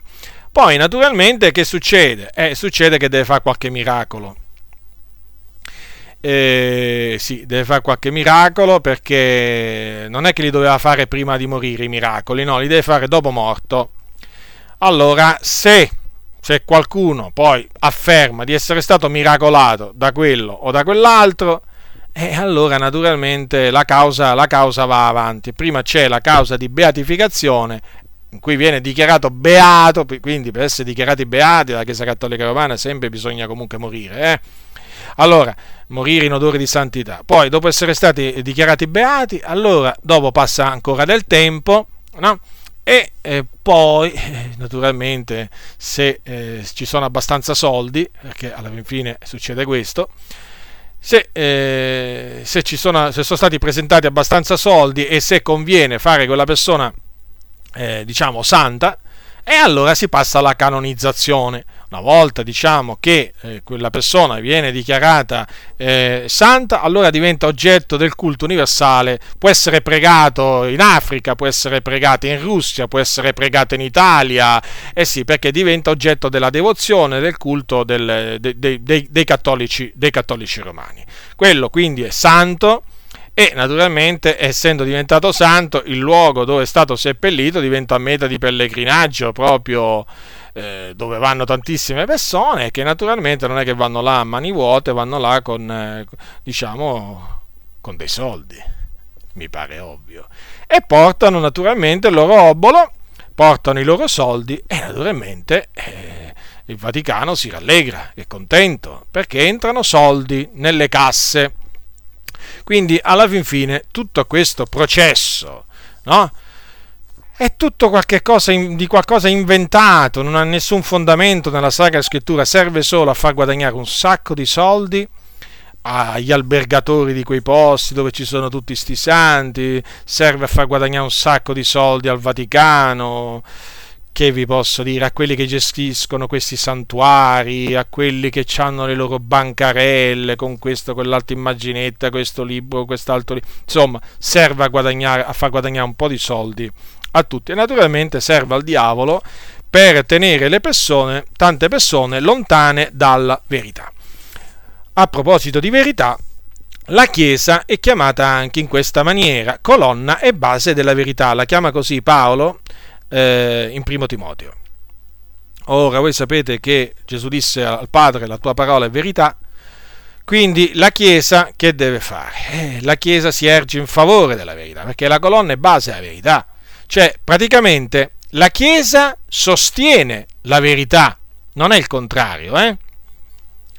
Come potrebbe essere uno indotto a pensare? No, la Chiesa è colonna e base della verità, è alla base. Quindi la Chiesa deve esaltare la verità, deve portare la verità. La Chiesa è chiamata a fare questo, a difendere la verità. Non solo a proclamarla, ma anche a difenderla, certo, perché la verità è attaccata. Purtroppo però c'è una parte della Chiesa che la verità, o comunque una parte della verità, se la mette sotto i piedi. Purtroppo è così. E questo naturalmente porta discredito discredito alla verità stessa. Ora, per quanto riguarda adesso l'organizzazione della Chiesa, mi voglio, diciamo, mm, voglio, voglio fare un breve riassunto, voglio esprimere, diciamo, molto brevemente mm, qualcosa a riguardo della, dell'organizzazione della Chiesa. Ora, la Chiesa di Dio è un organismo ben strutturato al suo interno, eh, certamente non poteva essere altrimenti, perché è Dio che ha costituito la Chiesa, e naturalmente ehm, non, ha lasciato, non ha lasciato nulla al caso il Signore perché il Signore non lascia nulla al caso. Allora, nella Chiesa Cristo eh, ha, propo- ha preposto dei pastori. Chi sono i pastori? I pastori sono coloro che pascono, sono chiamati a pascere le pecore del Signore. Ogni chiesa ha il pastore, o in chiesa locale il suo pastore, chiamato anche l'angelo della chiesa, questo naturalmente si vede nell'Apocalisse, questo pastore è coadiuvato da un collegio di anziani, chiamati anche vescovi, e da dei diaconi, ma mentre il pastore e gli anziani hanno, diciamo, il compito di ammaestrare il popolo di Dio, i diaconi non hanno questo compito perché il, l'ufficio del diacono si contraddistingue eh, da, da, quello del pastore e da quello degli anziani perché il diacono è colui che ehm, svolge un compito di assistenza verso il pastore, gli anziani e naturalmente si occupa dell'assistenza dei poveri, degli orfini e delle vedove nell'ambito della comunità. Eh, poi nella Chiesa Dio ha stabilito anche degli apostoli. E gli apostoli sono eh, coloro che sono mandati fond- dallo Spirito Santo a fondare delle chiese, generalmente in altre nazioni. Basta leggere il libro degli Atti degli Apostoli per rendersi conto appunto l'opera del ministero dell'Apostolo in che, in che, cosa, in che, cosa, in che cosa, consiste. E, ehm, poi ci sono i profeti, e i profeti sono coloro che hanno ricevuto il dono di profezia, che vi ricordo, chi profetizza parla agli uomini un linguaggio di edificazione, eh, un linguaggio di edificazione, di esortazione e di consolazione, in questo consiste appunto il dono di profezia, e dei doni di rivelazione, di, che sono i doni di parola di sapienza, dono di parola di conoscenza e il dono di discernimento degli spiriti. Eh, quindi i profeti, i profeti eh, ricevono, eh, ricevono da Dio la capacità di predire per lo Spirito determinati eventi futuri. Naturalmente questo naturalmente lo fanno quando è Dio a rivelare loro eh, la cosa che deve, che deve, avvenire. Non è che il profeta si inventa le cose, il profeta parla quando Dio gli rivela la sua parola. In altre parole, il profeta deve riferire fedelmente la parola che Dio gli ha rivelata. Il profeta può rivelare una, eh, la venuta di, un, ehm, di una carestia, come per esempio nel caso del profeta Agamo nel libro degli Atti degli Apostoli, può predire la morte di qualcuno, eh, insomma può predire anche una guerra, dipende naturalmente da quello che il Signore ha decretato di far avvenire e naturalmente di far sapere innanzi. E poi, poi ci sono gli evangelisti, e quelli che vanno di luogo in luogo a annunziare eh, l'Evangelo, a predicare l'Evangelo. Lo fanno anche gli apostoli, però l'Evangelista è più in ambito, in ambito locale. E, e, poi l'Evangelista non è chiamato a fondare delle chiese, ma semplicemente ad evangelizzare, mentre gli apostoli fondano le chiese, costituiscono degli anziani per ogni chiesa, o fanno eleggere degli anziani eh, per per ogni chiesa. Poi ci sono i dottori, sono quelli che hanno ricevuto da Dio la capacità di insegnare o il dono di insegnamento e eh, questa capacità di insegnare è una capacità, diciamo, di insegnare con accuratezza la dottrina di Dio e i dottori in particolare si occupano del, della difesa del, eh, della difesa del, della sana dottrina in altre parole, sono coloro che sono, eh, hanno questa spiccata attitudine a confutare, a confutare le eresie, le falsità, che naturalmente abbondano. Dio volendo, su questi, su questi uffici tornerò, tornerò un'altra volta e eh, eh, farò un insegnamento dettagliato eh, mi addentrerò in ognuno di questi, di questi ministeri affinché diciamo, abbiate ancora più chiaro possibile il tutto.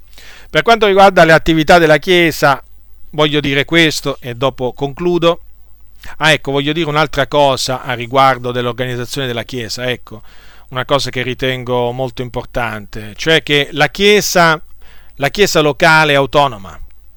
Secondo quello che insegna la scrittura, la Chiesa locale ehm, ha un'autonomia che gli è concessa dalla Sacra Scrittura, da Dio quindi.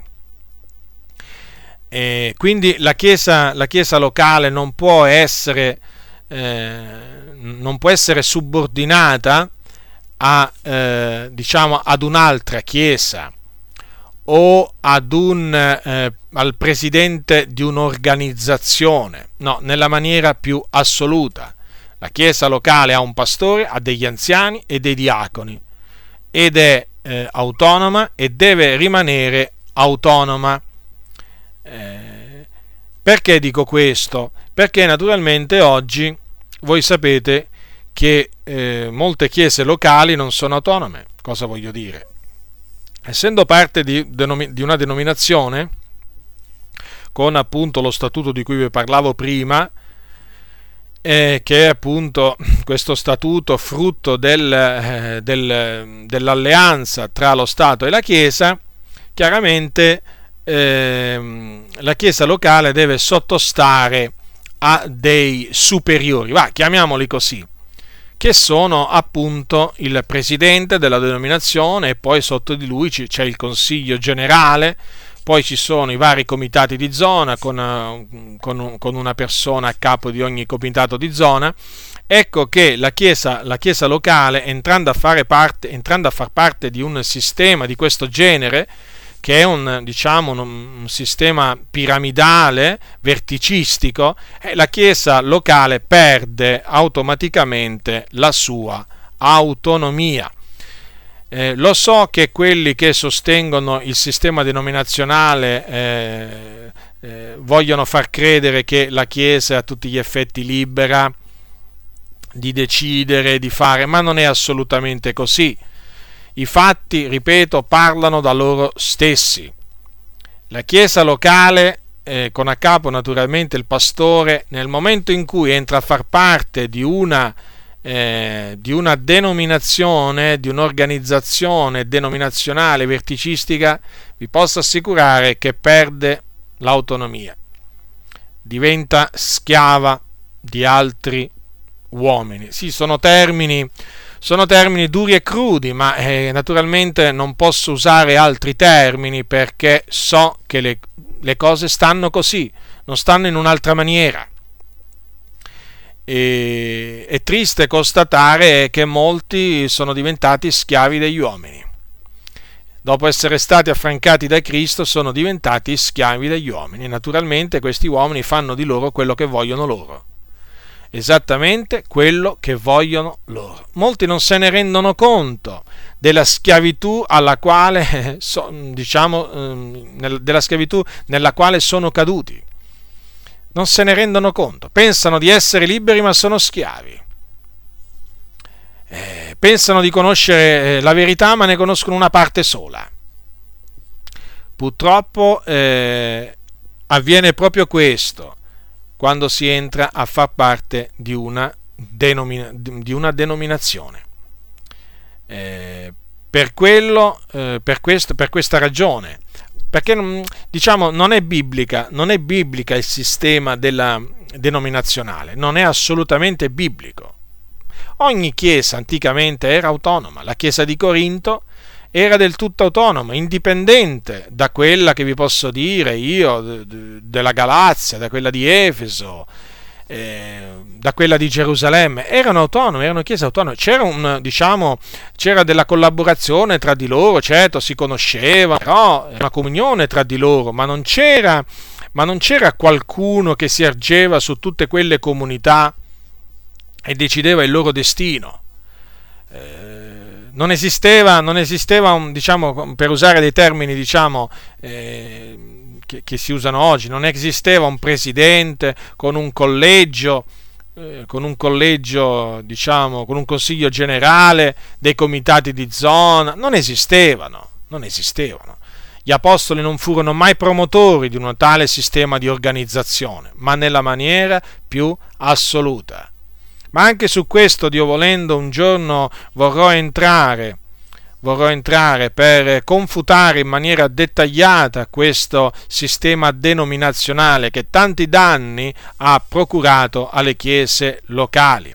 Ora, per quanto riguarda l'attività della Chiesa, i membri della Chiesa di Dio sono chiamati a, a santificarsi nel timore di Dio, perché eh, naturalmente un giorno devono comparire davanti a Dio, devono comparirci santi e irreprensibili. E naturalmente per santificarsi si devono astenere da tutto ciò che li può contaminare sia spiritualmente che carnalmente. E se cadono, diciamo, in qualche peccato, devono purificarsi da queste contaminazioni.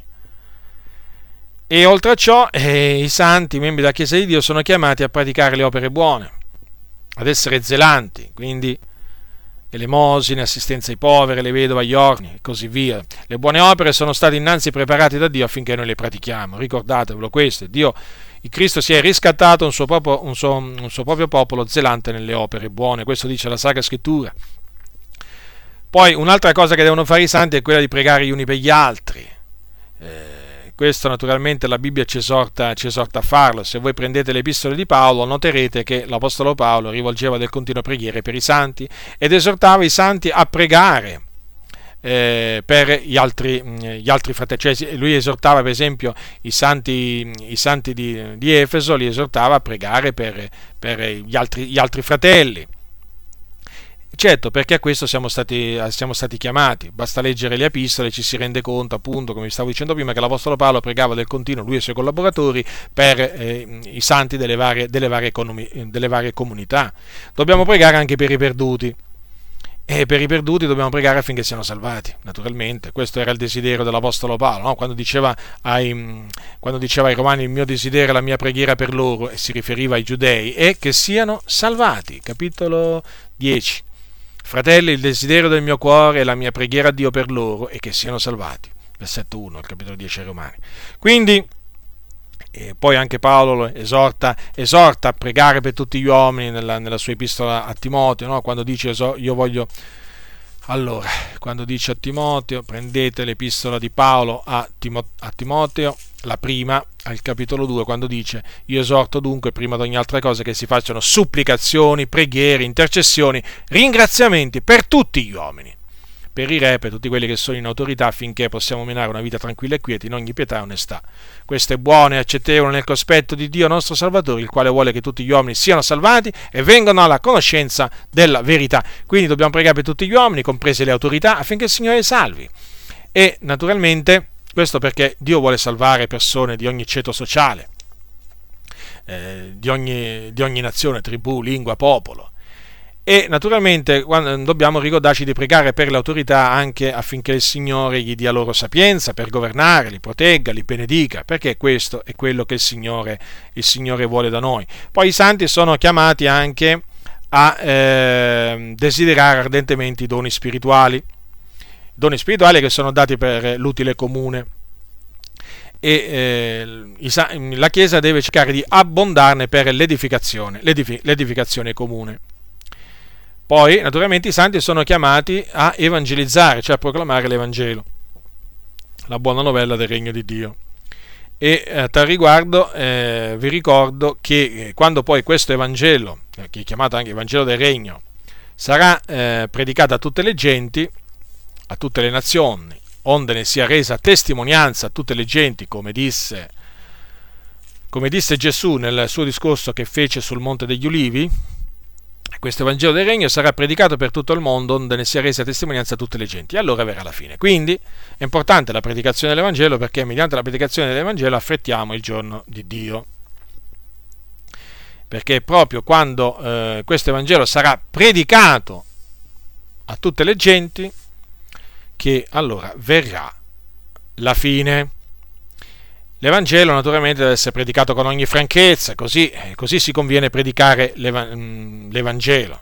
L'Evangelo vi ricorda la potenza di Dio per la salvezza di ognuno che crede. È l'unico messaggio, è l'unico messaggio che può salvare l'uomo dal peccato. È chiamato l'Evangelo della nostra salvazione perché siamo stati salvati mediante l'Evangelo, mediante la fede nell'Evangelo.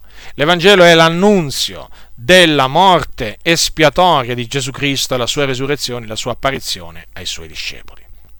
Voi prendete il capitolo 15 di Primo Corinzi e Paolo, appunto, noterete che ricorda ai santi di Corinto l'Evangelo che aveva loro annunziato e mediante il quale erano stati salvati. Ah, ve lo voglio leggere.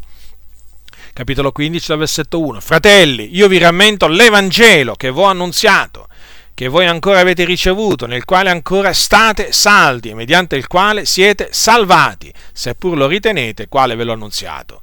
A meno che non abbiate creduto in vano. Perché? Poiché io vi ho prima di tutto trasmesso, come l'ho ricevuto anch'io, che Cristo è morto per i nostri peccati secondo le scritture, che fu seppellito, che risuscitò il terzo giorno secondo le scritture, che apparve a Ceva, a Cefa, poi a dodici, poi apparve a più di 500 fratelli in una volta, dei quali la maggior parte rimane ancora in vita e alcuni sono morti, poi apparve a Giacomo, poi a tutti gli apostoli e ultimo di tutti apparve anche a me, come all'aborto perché io sono il minimo degli apostoli e non sono degno di essere chiamato apostolo perché ho perseguitato la Chiesa di Dio, ma per la grazia di Dio io sono quello che sono e la, e la, e la grazia sua verso di me è stata vana. Anzi, ho faticato più di loro tutti, non già io però, ma la grazia di Dio che è con me. Sia dunque io, siano loro. Così noi predichiamo e così voi avete creduto. Avete notato quindi l'Evangelo che predicava l'Apostolo Paolo? Era questo e naturalmente l'Evangelo per essere annunziato non ha bisogno di mimi, scene teatrali, clown, eh, musica rock, non ha assolutamente bisogno di questo. L'Evangelo ha bisogno di essere proclamato con ogni franchezza, con lo Spirito Santo, con potenza e con gran pienezza di convinzione, come dice la Sacra Scrittura. A chiare lettere, oggi direbbero molti, no? A chiare lettere, sì, l'Evangelo deve essere, deve essere proprio annunciato in maniera chiara, non con discorsi di, persuasivi di sapienza umana eh, perché se si annunzia la croce di Cristo con discorsi persuasivi di sapienza umana si rende vana la croce di Cristo, cioè si, si, priva, eh, si priva, l'Evangelo della sua, della sua potenza. Ora i santi, i membri della Chiesa, sono chiamati a frequentare le riunioni di culto della Chiesa, eh, durante, durante le quali viene insegnata la parola di Dio da coloro che sono preposti a farlo poi durante queste riunioni si prega, si canta assieme a Dio e si prega per gli ammalati quando essi hanno appunto, lo chiedono. Infatti dice c'è qualcuno fra voi infermo, chiami gli anziani della chiesa e, e preghino essi su lui ungendolo d'oro nel nome del Signore, la preghiera della fede salverà il malato. Questo deve essere fatto appunto nell'Assemblea dei Santi e poi l'Assemblea dei Santi partecipa alla cena del Signore che è appunto un, diciamo, una cena con cui si ricorda o si annunzia la morte espiatoria di Cristo finché egli viene. Poi ci sono delle, delle riunioni organizzate dalla Chiesa che sono chiamate agapi, che sono appunto delle, delle riunioni in cui si prende il cibo assieme con letizia e semplicità di cuore e questo lo si fa anche per diciamo, intensificare la comunione, la comunione, la comunione fraterna, anche per conoscersi meglio, per condividere anche, diciamo, eh, voglio dire, le, le, le tribolazioni eh, che si patiscono in questa valle di lacrime o le gioie anche Insomma, per stare assieme. E quanto è, quanto è buono, quanto è piacevole che i fratelli dimorano assieme. Naturalmente, stando assieme ai fratelli, eh, si scoprono i difetti. E mm, i difetti reciproci, i reciproci. Possono sorgere malintesi talvolta. Eh, sorgono problemi svariato genere, in ogni famiglia sorgono problemi e non c'è famiglia che non ci abbia, non ci abbia un problema quindi anche nella famiglia di Dio sorgono i problemi. Basta vedere nelle epistole, nelle epistole eh, che gli apostoli rivolgevano ai santi i problemi che c'erano. Soprattutto prendete, prendete l'epistola ai Corinzi e noterete quanti problemi erano sorti in quella, in quella comunità. Quindi non c'è, diciamo, non, c'è, non c'è niente di nuovo sotto il sole, però vedete il Signore, il Signore ci ha dato appunto la sua parola, il suo Santo Spirito appunto per affrontare anche questi problemi e quindi risolverli. Perché la parola di Dio e lo Spirito Santo sono delle guide infallibili e non si contrastano assolutamente. Lo Spirito Santo conferma quello che dice la Sacra Scrittura, la Sacra Scrittura conferma quello che dice lo Spirito Santo. E naturalmente è chiaro che eh, quando appunto si creano dei malintesi e così via, che cos'è che porta, diciamo, ad andare avanti poi e come si risolvono? È con l'amore del Signore. Perché appunto noi siamo chiamati ad amarci gli uni gli altri come Cristo ci ha amati e questo amar, amarsi significa, significa perdonare. Eh, perdonare a, a, chi, a, chi fatto, a chi ci ha fatto un torto. Naturalmente questo non significa che si perdona così, cioè, chi ha fatto il torto deve essere ripreso. Se tuo fratello pecca, riprendilo. Se si pente, perdonagli.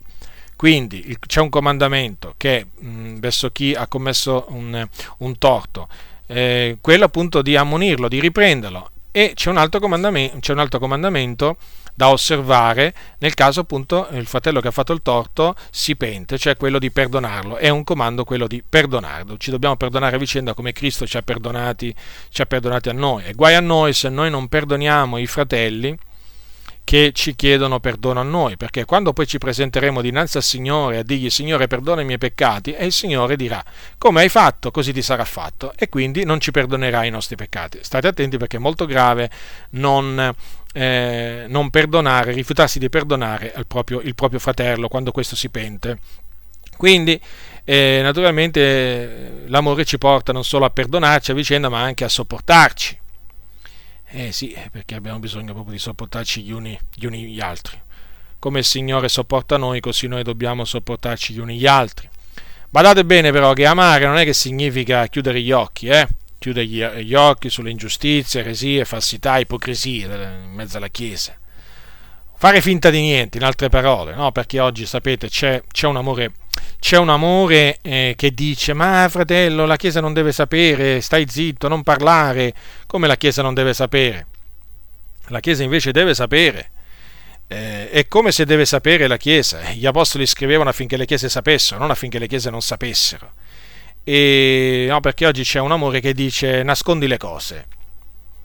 Eh, no, quello, quello è un amore, un amore finto quello è un amore, è un amore finto, perché eh, le opere infruttuose delle tenebre vanno riprovate, non vanno, eh, non vanno né accarezzate e neppure nascoste.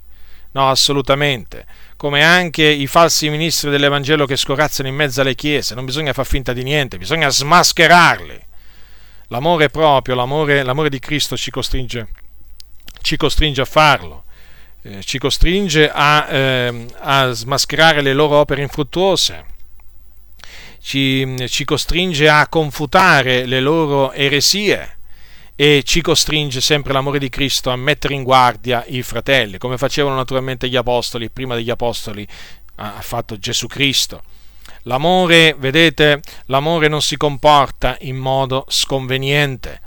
Ehm, l'amore l'amore che sai non fa niente, eh? è, un fa- è, un finto amore, perché vedete la scrittura dice che, eh, ve lo voglio leggere questo, questo passaggio eh, in, in, Giacomo, è scritto in Giacomo, è scritto quanto segue, ascoltate attentamente, eh? allora dice così, se alcuno, allora, che chi sa, chi sa fare il bene non lo fa, commette peccato, guardate che sono parole sono parole, sono parole, dure queste qua, sono parole molto dure. Io ogni qualvolta le ho lette mi veramente eh, sono stato sempre preso da timore. Dice colui dunque che sa fare il bene non lo fa commette peccato. Capitolo 4, versetto 17 di Giacomo. Quindi se tu sai eh, come fare il bene non lo fai commetti peccato. Non puoi tenere nascosto qualche cosa che va a, ehm, diciamo, a, danneggiare, a danneggiare la Chiesa Faccio, faccio, un esempio. Se tu, scopri, se tu scopri che un credente è omosessuale, un membro della tua chiesa è omosessuale, tu non puoi stare zitto. Tu devi avvertire la chiesa. De- la devi avvertire. Non puoi stare zitto. Perché se stai zitto sarai dichiarato colpevole dal, dal, dal Signore. Quindi per quanto riguarda i falsi missi di Cristo, quelli diciamo che scorazzano in mezzo alle chiese, che si presentano vestiti da, da pecore, ma dentro sono lupi rapaci, quelli che appunto si, si, definiscono servi del Signore, ma sono servi di Mammona, questi qua eh, devono, essere, devono essere notati e da loro i fratelli devono essere messi in guardia. Sì, questo ripeto perché il Signore ci chiama a farlo. L'amore vero, l'amore vero eh, l'amore vero non gode, non gode dell'ingiustizia, ma, ma, gioisce con la verità. Invece che cosa, che, che, che cosa succede? Che l'amore finto, l'amore finto gioisce con la menzogna eh sì, c'è anche l'amore finto, eh. ricordatevi che c'è un amore vero e un amore finto. Allora, mentre l'amore vero gioisce con la verità, l'amore finto gioisce con la menzogna. Mentre l'amore, eh, l'amore vero eh, l'amore vero non gode dell'ingiustizia, l'amore finto ci prende piacere nell'ingiustizia. Quindi esaminate attentamente le vostre vie, fratelli nel Signore, perché noi come Chiesa siamo chiamati, siamo chiamati ad amare la giustizia, ad amare la verità. E se si ama la giustizia, si ama la verità, si difende sia la giustizia e la verità. E, e, e vi, vi, posso dire una cosa, le, la giustizia e la verità non si difendono stando zitti, si difendono parlando. Sappiatelo questo. Quindi termino questo, diciamo, breve insegnamento esortandovi, fratelli nel Signore, a rimanere attaccati alla parola di Dio, a rallegrarvi perché il Signore vi ha veramente messo in grado di partecipare alla sorte dei santi nella luce, perché il Signore vi ha eletti anche a voi in Cristo prima della fondazione del mondo, eletti a salvezza, mediante la fede nella verità e la santificazione dello Spirito, e rallegratevi del continuo, esultate veramente di gioia, perché il Signore ha fatto di voi una, una, una gente santa, un real sacerdozio, ha fatto di voi il suo popolo, lavato nel prezioso sangue di Gesù Cristo. Siamo felici nel Signore perché eh, assieme formiamo il corpo di Cristo. Siamo veramente felici, di grande, gioiamo di una grande gioia, di una gioia ineffabile e gloriosa, perché sappiamo, sappiamo di essere membri della Chiesa di Dio, colonna e base della verità. La grazia del Signore nostro Gesù Cristo sia con tutti coloro che lo amano con purità incorrotta. Amen.